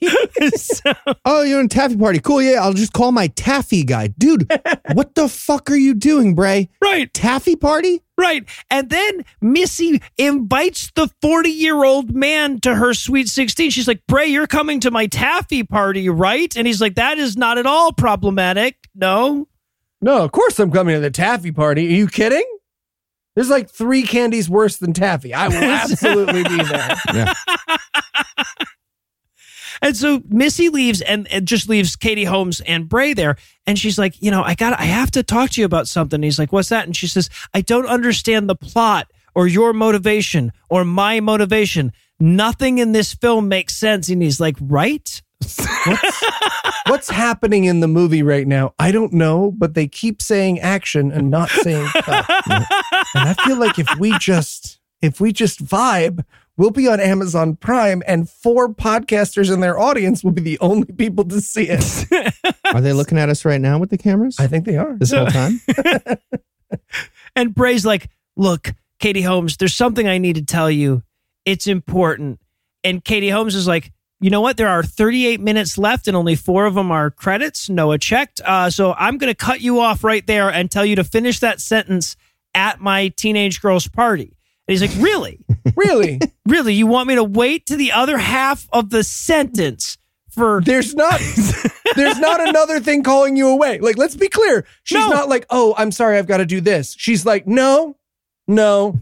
Tell me later. Yep. Why? Why? No reason. I really I wanted her to be like, well, unless you have a check for hundred and six thousand dollars for me, I think I that's don't see- I don't see well, actually, I have. You're finishing your sentences again, silly goose. So- Boop. I'm off to go buy 150 pounds of sugar and some calcium carbonate along with a fucking industrial kneading machine. you give me five hundred dollars, I'll get you a whole bunch of taffy. I Black market. I'm an unlicensed taffy puller. I can, I can you give me sixteen dollars. I can bring you a Guatemalan woman whose hands have the strength of a thousand taffy machines.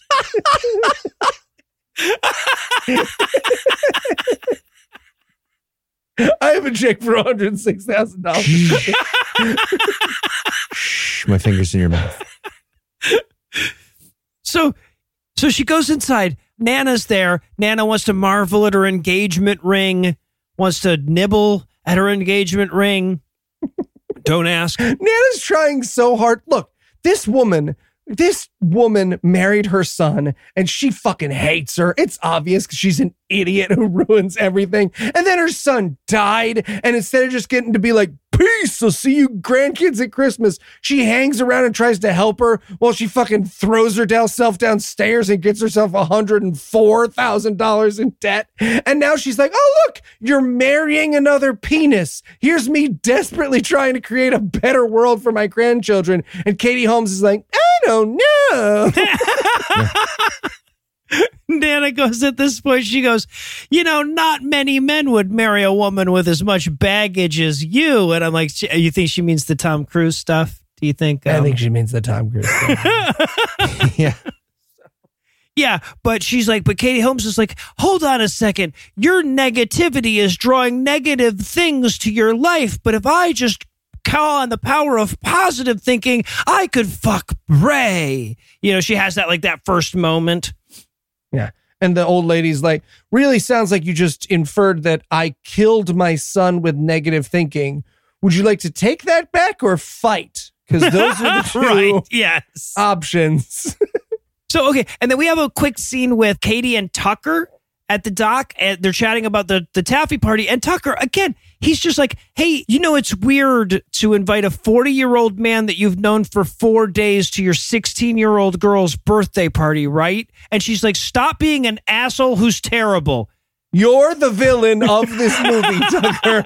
No, I'm not. This is crazy. I don't know what's happening. Everything I do, except maybe Oh, that now he's yelling. is pretty You good. see him I don't know yelling. what to do. Ah, this is me. This is Heath talking. I don't. I'm Jerry O'Connell, but he's just talking through me, and he is angry. So, Yelling. So, meanwhile, in the French Quarter, Bray is sitting on a uh, balcony reliving plane crash trauma, right? He was in a plane crash. So stupid. They cut to the plane crash, and all of us wrote in our notes, like, well, that seems like a better movie. Why don't we do a movie about him getting in a plane crash? Yeah. Also, sorry, where did the positive thinking kick in? Because it's not clear. He gave us like two sentences of backstory.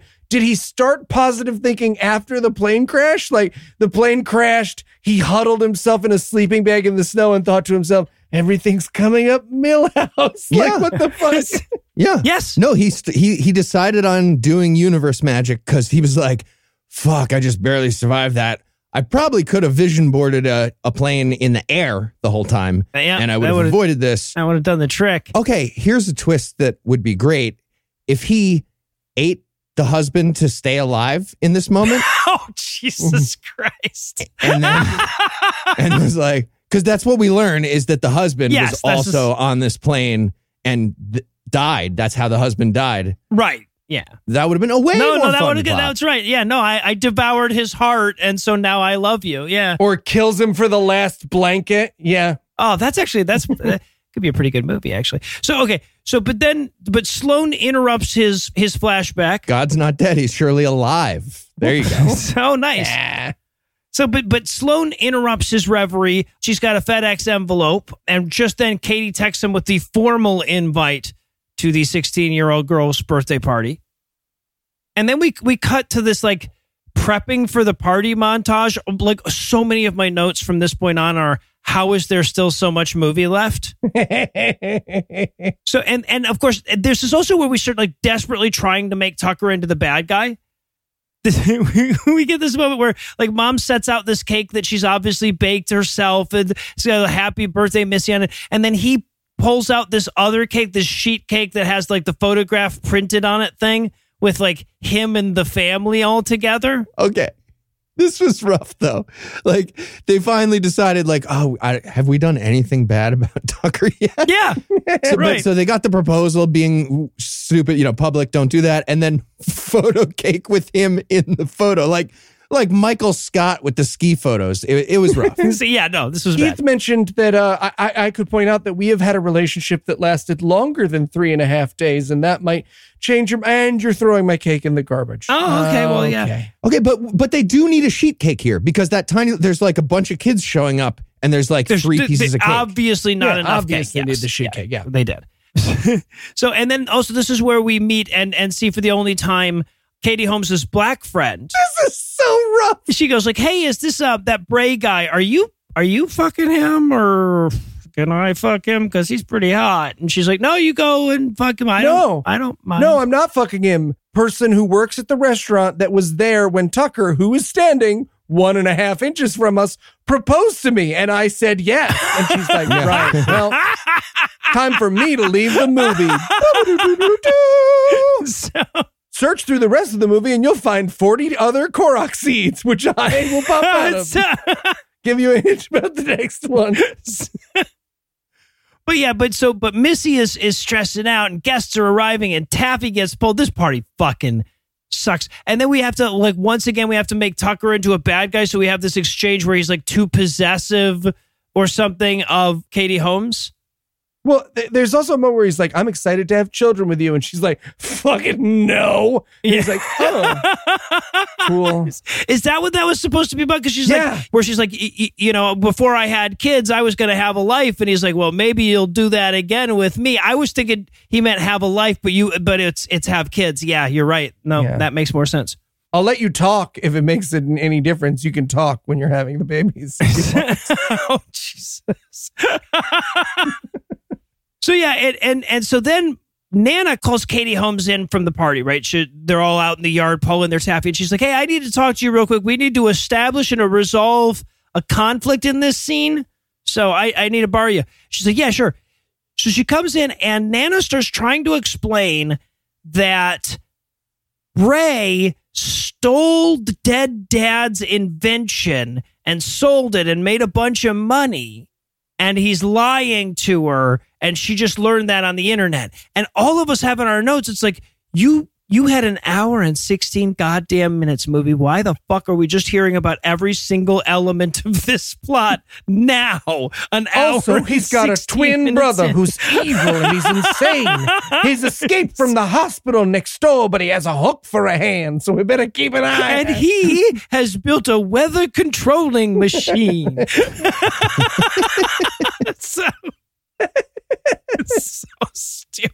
And let's be clear, there is only one moment right now when she should not confront Bray about it, and it is in the center, the dead center of her daughter's lame ass taffy party. yes, right. But she Right. does anyway. She's like, no, this cannot wait. Everyone gather round. Yeah, everybody gather around. Let's make my daughter's birthday party about me real quick. And she's like, Did you know my husband through some convoluted plot that we haven't bothered to set up in the first hour and 16 minutes? And he's like, Yes, I've been meaning to tell you. And then we get Heath's best worst. we get this fucking subtle face push of a slap.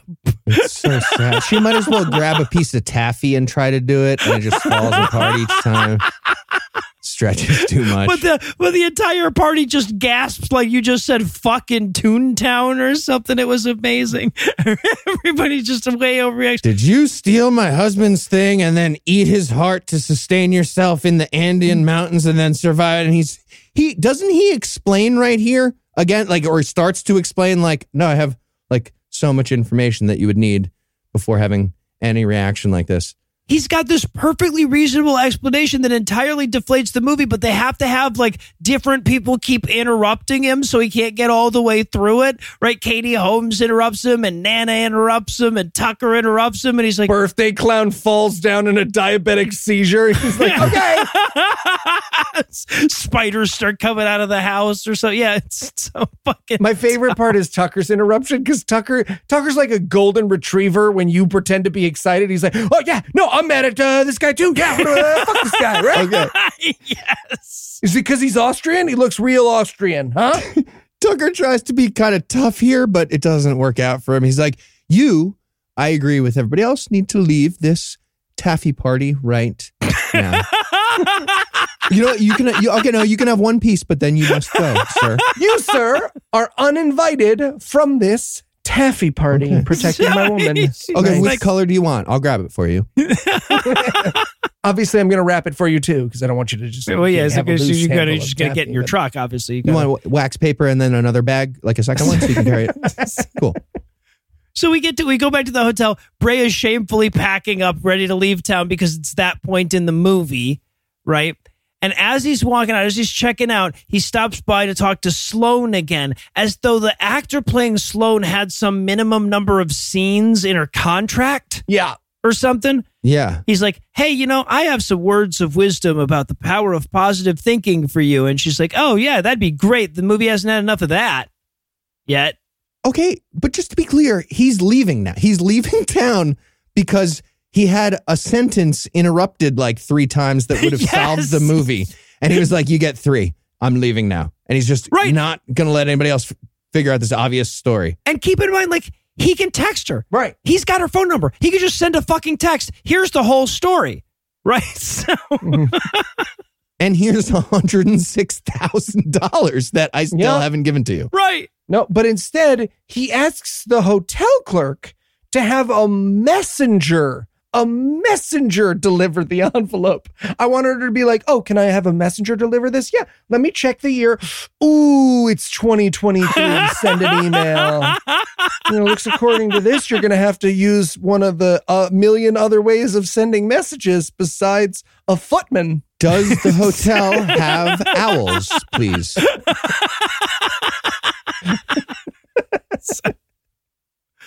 So yeah, so the next morning, Sloan brings Katie the envelope because Sloan had her fucking minimum, right? And she opens the envelope, and damn if there's not a check for $106,000. And then we get, honestly, one of the greatest misunderstandings of how life works that I've ever seen in a fucking movie. She goes to her little legal pad, her little yellow notepad, Okay. in which she has added up all of her debts All of her debts.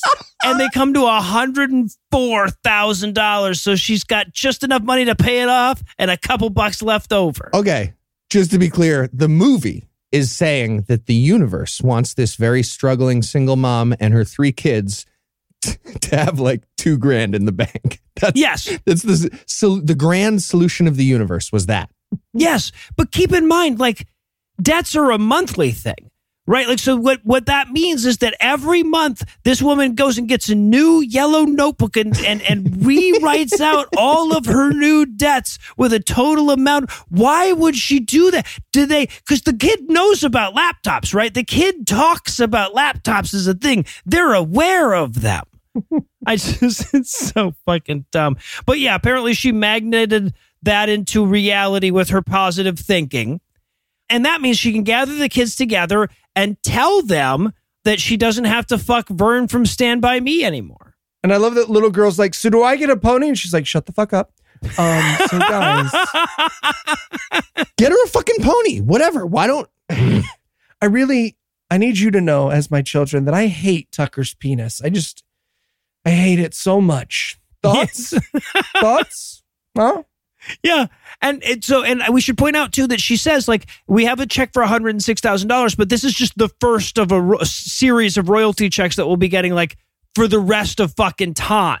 get the pony for Bessie? What Yes. the fuck? Right. Now, every time the new invention appears on TV, they get 75 cents. But mom's like, but we have just enough money after paying off all of our debts to go to town and buy you a computer. Let's go get you a MacBook because we might as well burn some of that money too. Just set it on fucking fire. Sorry, I'm going to get angry emails now. so, so we cut to town, and this is normally a scene that I would just leave out of the show because it doesn't really fucking matter, but it's so good I have to put it in there. Right? This is where, where they have the the fucking wait. There's a half hour wait at the restaurant. Oh, God, yes. Yeah, so they're all about to leave, but Greg, the son, is like, you know, I think I could use positive thinking magic to shorten that down to three minutes. And they're like, what? And just then, some people leave, and they, the host comes out and says, you know, the your family, party of however damn many of you there are, Yeah. and they get in. Ambulance people just wheeling some guy out who had a heart attack. okay. Well, it's uh, a little bit of monkey's, of monkey's paw, paw, that. so Greg, you got to be way more specific with your restaurant requests from now on, okay, man? It's the start of a Goosebumps episode. And then on the drive home from this restaurant and and MacBook buying trip, Greg yells, "Stop the car, mom! Stop the car!" I just saw from 300 yards away our mailbox half submerged in a pond. Okay. He recognized their mailbox. There, yes, right. Their mailbox. And He mind, recognized it's not that like mailbox. right. They could have made it like one of those novelty pig mailboxes or something, so it would be obvious that that was their mailbox. But no, it's just a generic gray mailbox. I wanted a bunch of scenes where he was like, "Stop, stop, stop! That's our mailbox." and they had to Oh. be like, "Greg, you do this every time we drive." no, you know what? That was a that was a beer can. Never mind. Never mind. I just saw a glint. Also, Greg doesn't know the envelope was in the mailbox. Greg has no reason to be invested in the mailbox other than the writer coming to him having a panic attack in between shoots and being like, man, this movie makes no fucking sense. And Katie Holmes is super mean in person. I thought that maybe she'd be nice, but she's not. She's real mean now. So, well, and also there's no new information in the mailbox, right? Because they open the mailbox and it's like, yep, he sure did already have that check for $106,000 and then lost it and get, but he already told you that. We already told you that. that. and Greg the kid told her that earlier. He like two scenes ago. He was like, "Hey, mom, that guy showed up like at the beginning of the movie Right. and had that exact envelope that you now have." Just to be clear, this adds nothing. No, adds absolutely nothing. So, and then we cut, we go over to Bray's house and it would just for like two seconds so that we can see the girl there again and go like, oh, he has a girlfriend though. So that's not the love triangle. Again, that's going to turn out to be a sister. And then we have maybe the weirdest scene in the entire fucking movie where Bessie, the youngest daughter, has broken her ceramic pony to the point that it can't be fixed. Yep. Right? Yeah. And so Missy, the other sister, comes in with mom, and they try to calm Bessie down. I wanted Missy to calm down Bessie about the broken ceramic horse, and then like both of them smile and become like universe positive, and then just like giant pony made of taffy smashes through the. Oh, I was gonna think the pieces like suck back together, like yeah, right. Like Terminator 2 style or something. Yeah.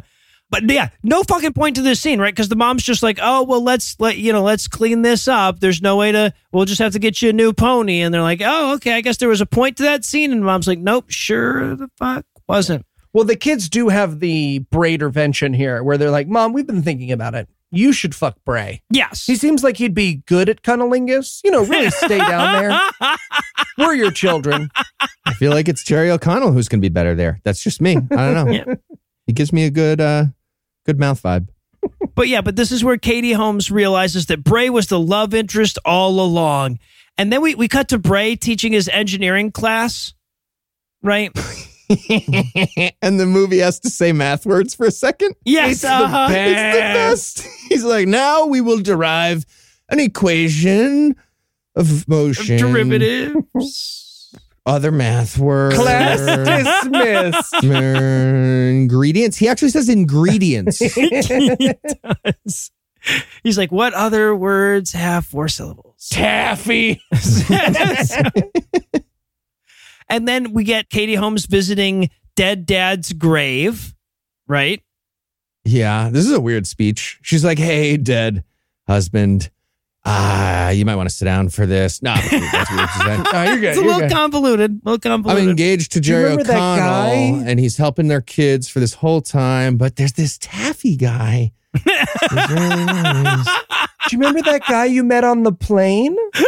I'm gonna fuck him a whole bunch. the guy who ate your heart. yes. Have a flower. so Yeah. And then she goes to the office to break up with Tucker. And it's just so like, you know, well, we I guess we got to wrap this up, right? Like they, they go in, she goes in, she's got the engagement ring and the key to the to the Land Rover, and she's like, I don't think it's gonna work out. And he's like, Oh, well, is there um is there time for me to have a whole big scene where we discuss this? And she's like, Not really. No, the music's already playing. In, in fairness, he's like, it's the public proposal and the the, pho- the photo cake with the sheet cake with the photo. Like, I get it. All right. Yeah. Uh, those are- I was uh, I was pretty bad, delightful, except for those two. I tricked Heath for a while, but like, yeah, no. Even just one of those be a valid reason to break it off. She says, I just want you to know I think you're wonderful. And I wanted her to add, I just like this guy I knew for a day and a half more than like way more than you. Obviously, I was considerably more. So much more. you. And then and then we get this stupid ass fucking scene where Katie Holmes goes home to explain the plot to Nana in case anybody isn't quite following along with all these various complexities.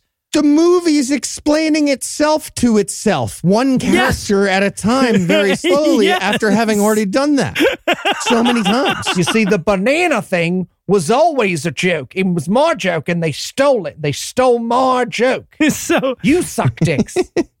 Nana's like, well, I get it, but like Bray still should have just told you he had the check for $106,000. And Katie Holmes is like, and then we wouldn't have had a fucking movie. Now, would we, Nana? Think about it. Think. And she's like, right. Do you want this SAG AFTRA? Do you want the SAG AFTRA money? Because I have nothing. They stopped showing Dawson's Creek on TV 26 years ago. Okay. Absolutely incorrect. You can still watch it. I watch it a lot. So she says, she's like, but I'm going to go back to school and be a nurse. But first, I'm going to go on a road trip this weekend and see if I can find the end of this fucking movie. Let me. Can I just throw something out there? Let me throw something out there. A controversial take. A take as hurtful as it is true, if I will.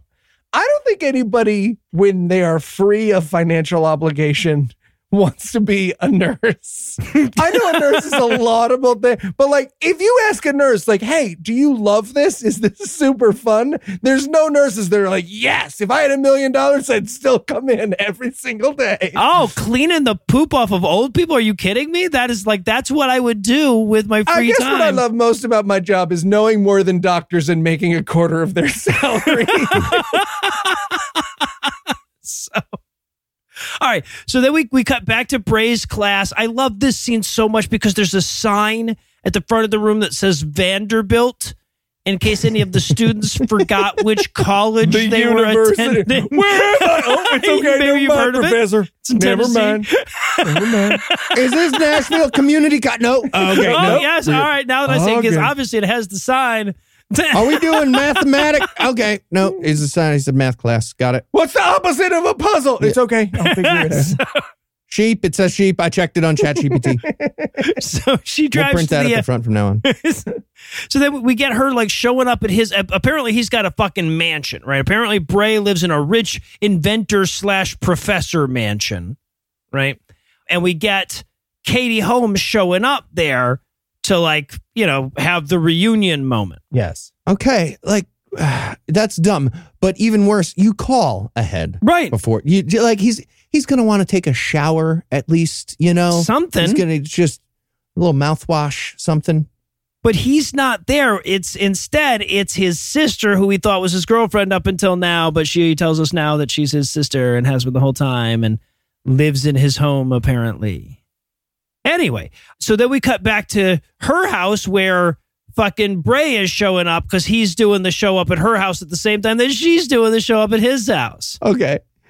This is the dumbest part, perhaps, of the entire movie because they're saying that the universe chose to make them do like one last annoying extra driving thing Right. before the universe lets them collide romantically finally at the end. Well, you know, they both wanted to finish their audiobook and they kind of thought about it for a little too long, and that's what you get. Yeah, I Okay. guess. Yeah, right. And it's also just like the movie could have just fucking ended.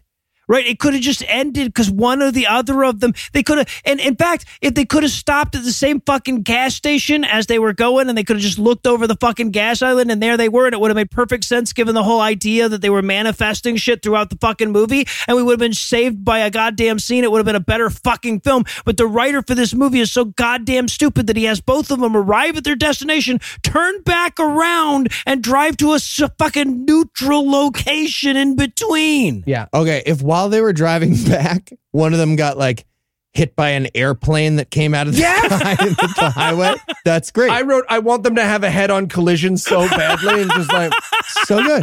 sorry, this asshole has his brights on. That's me. so, and then he's like, you know, hey, so now that we're both like, you know, rich inventors, do you want to stop at the Waffle House? You want to meet at a Waffle House? Wouldn't that be great? Just stop at a fucking you want to go inside and get in, get in a fist fight with a pregnant waitress? right. Yeah, no, we'll just make like we just beat the Chargers in the wild card round. Stop at the Waffle House. Why wouldn't just one of them stay put and go meet there? Yeah. Just one of them drives now. Right, that would make fucking sense.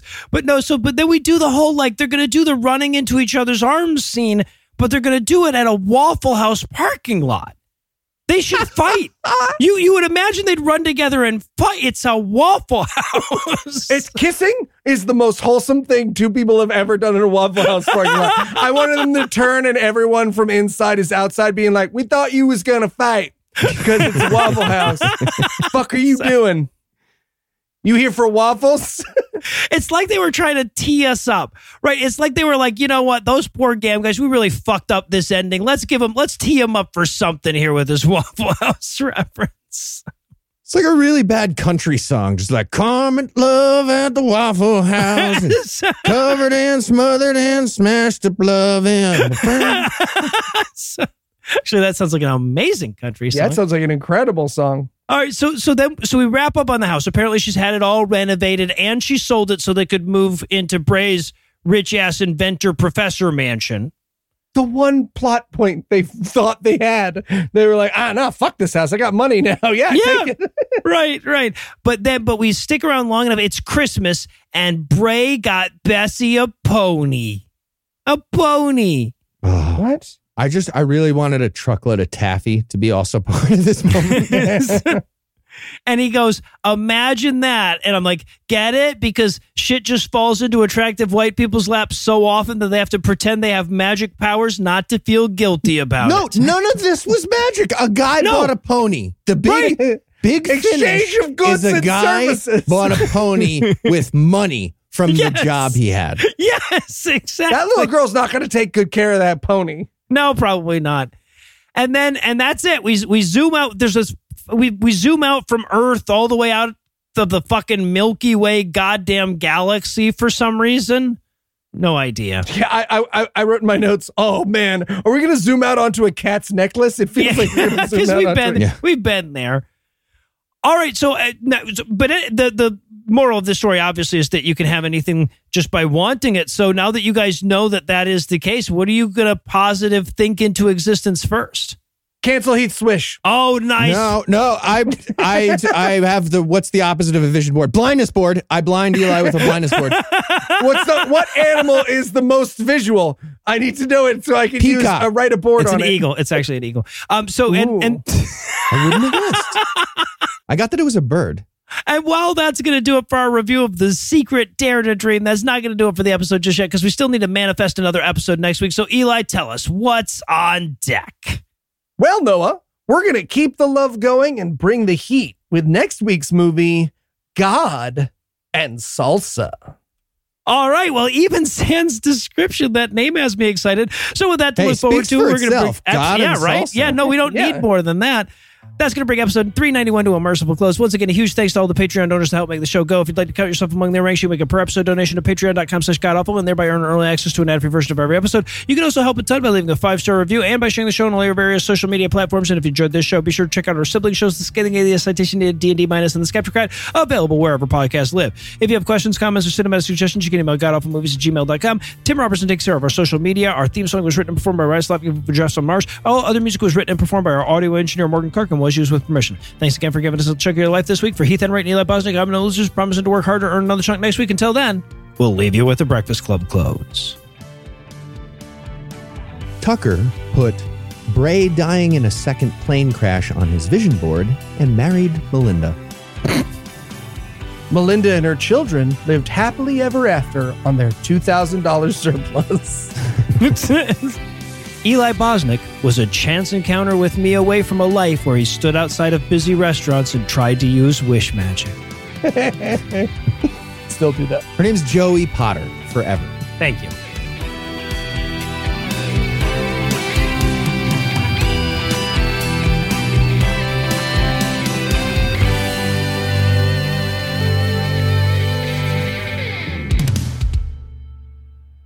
You mean buying? Are you buying a car with money? Oh, I lost Heath. Are you? Are you buying a car with money? Did we lose you, Eli? Is that what's happening? Hello?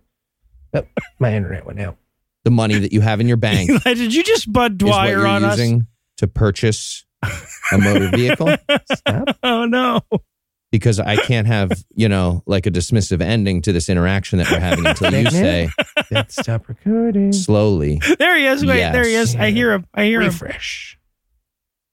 Do we have to restart? He's offline now.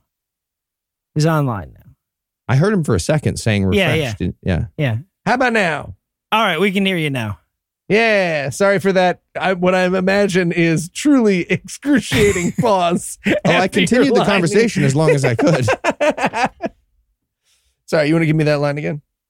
But that's the movie, though. That is the movie.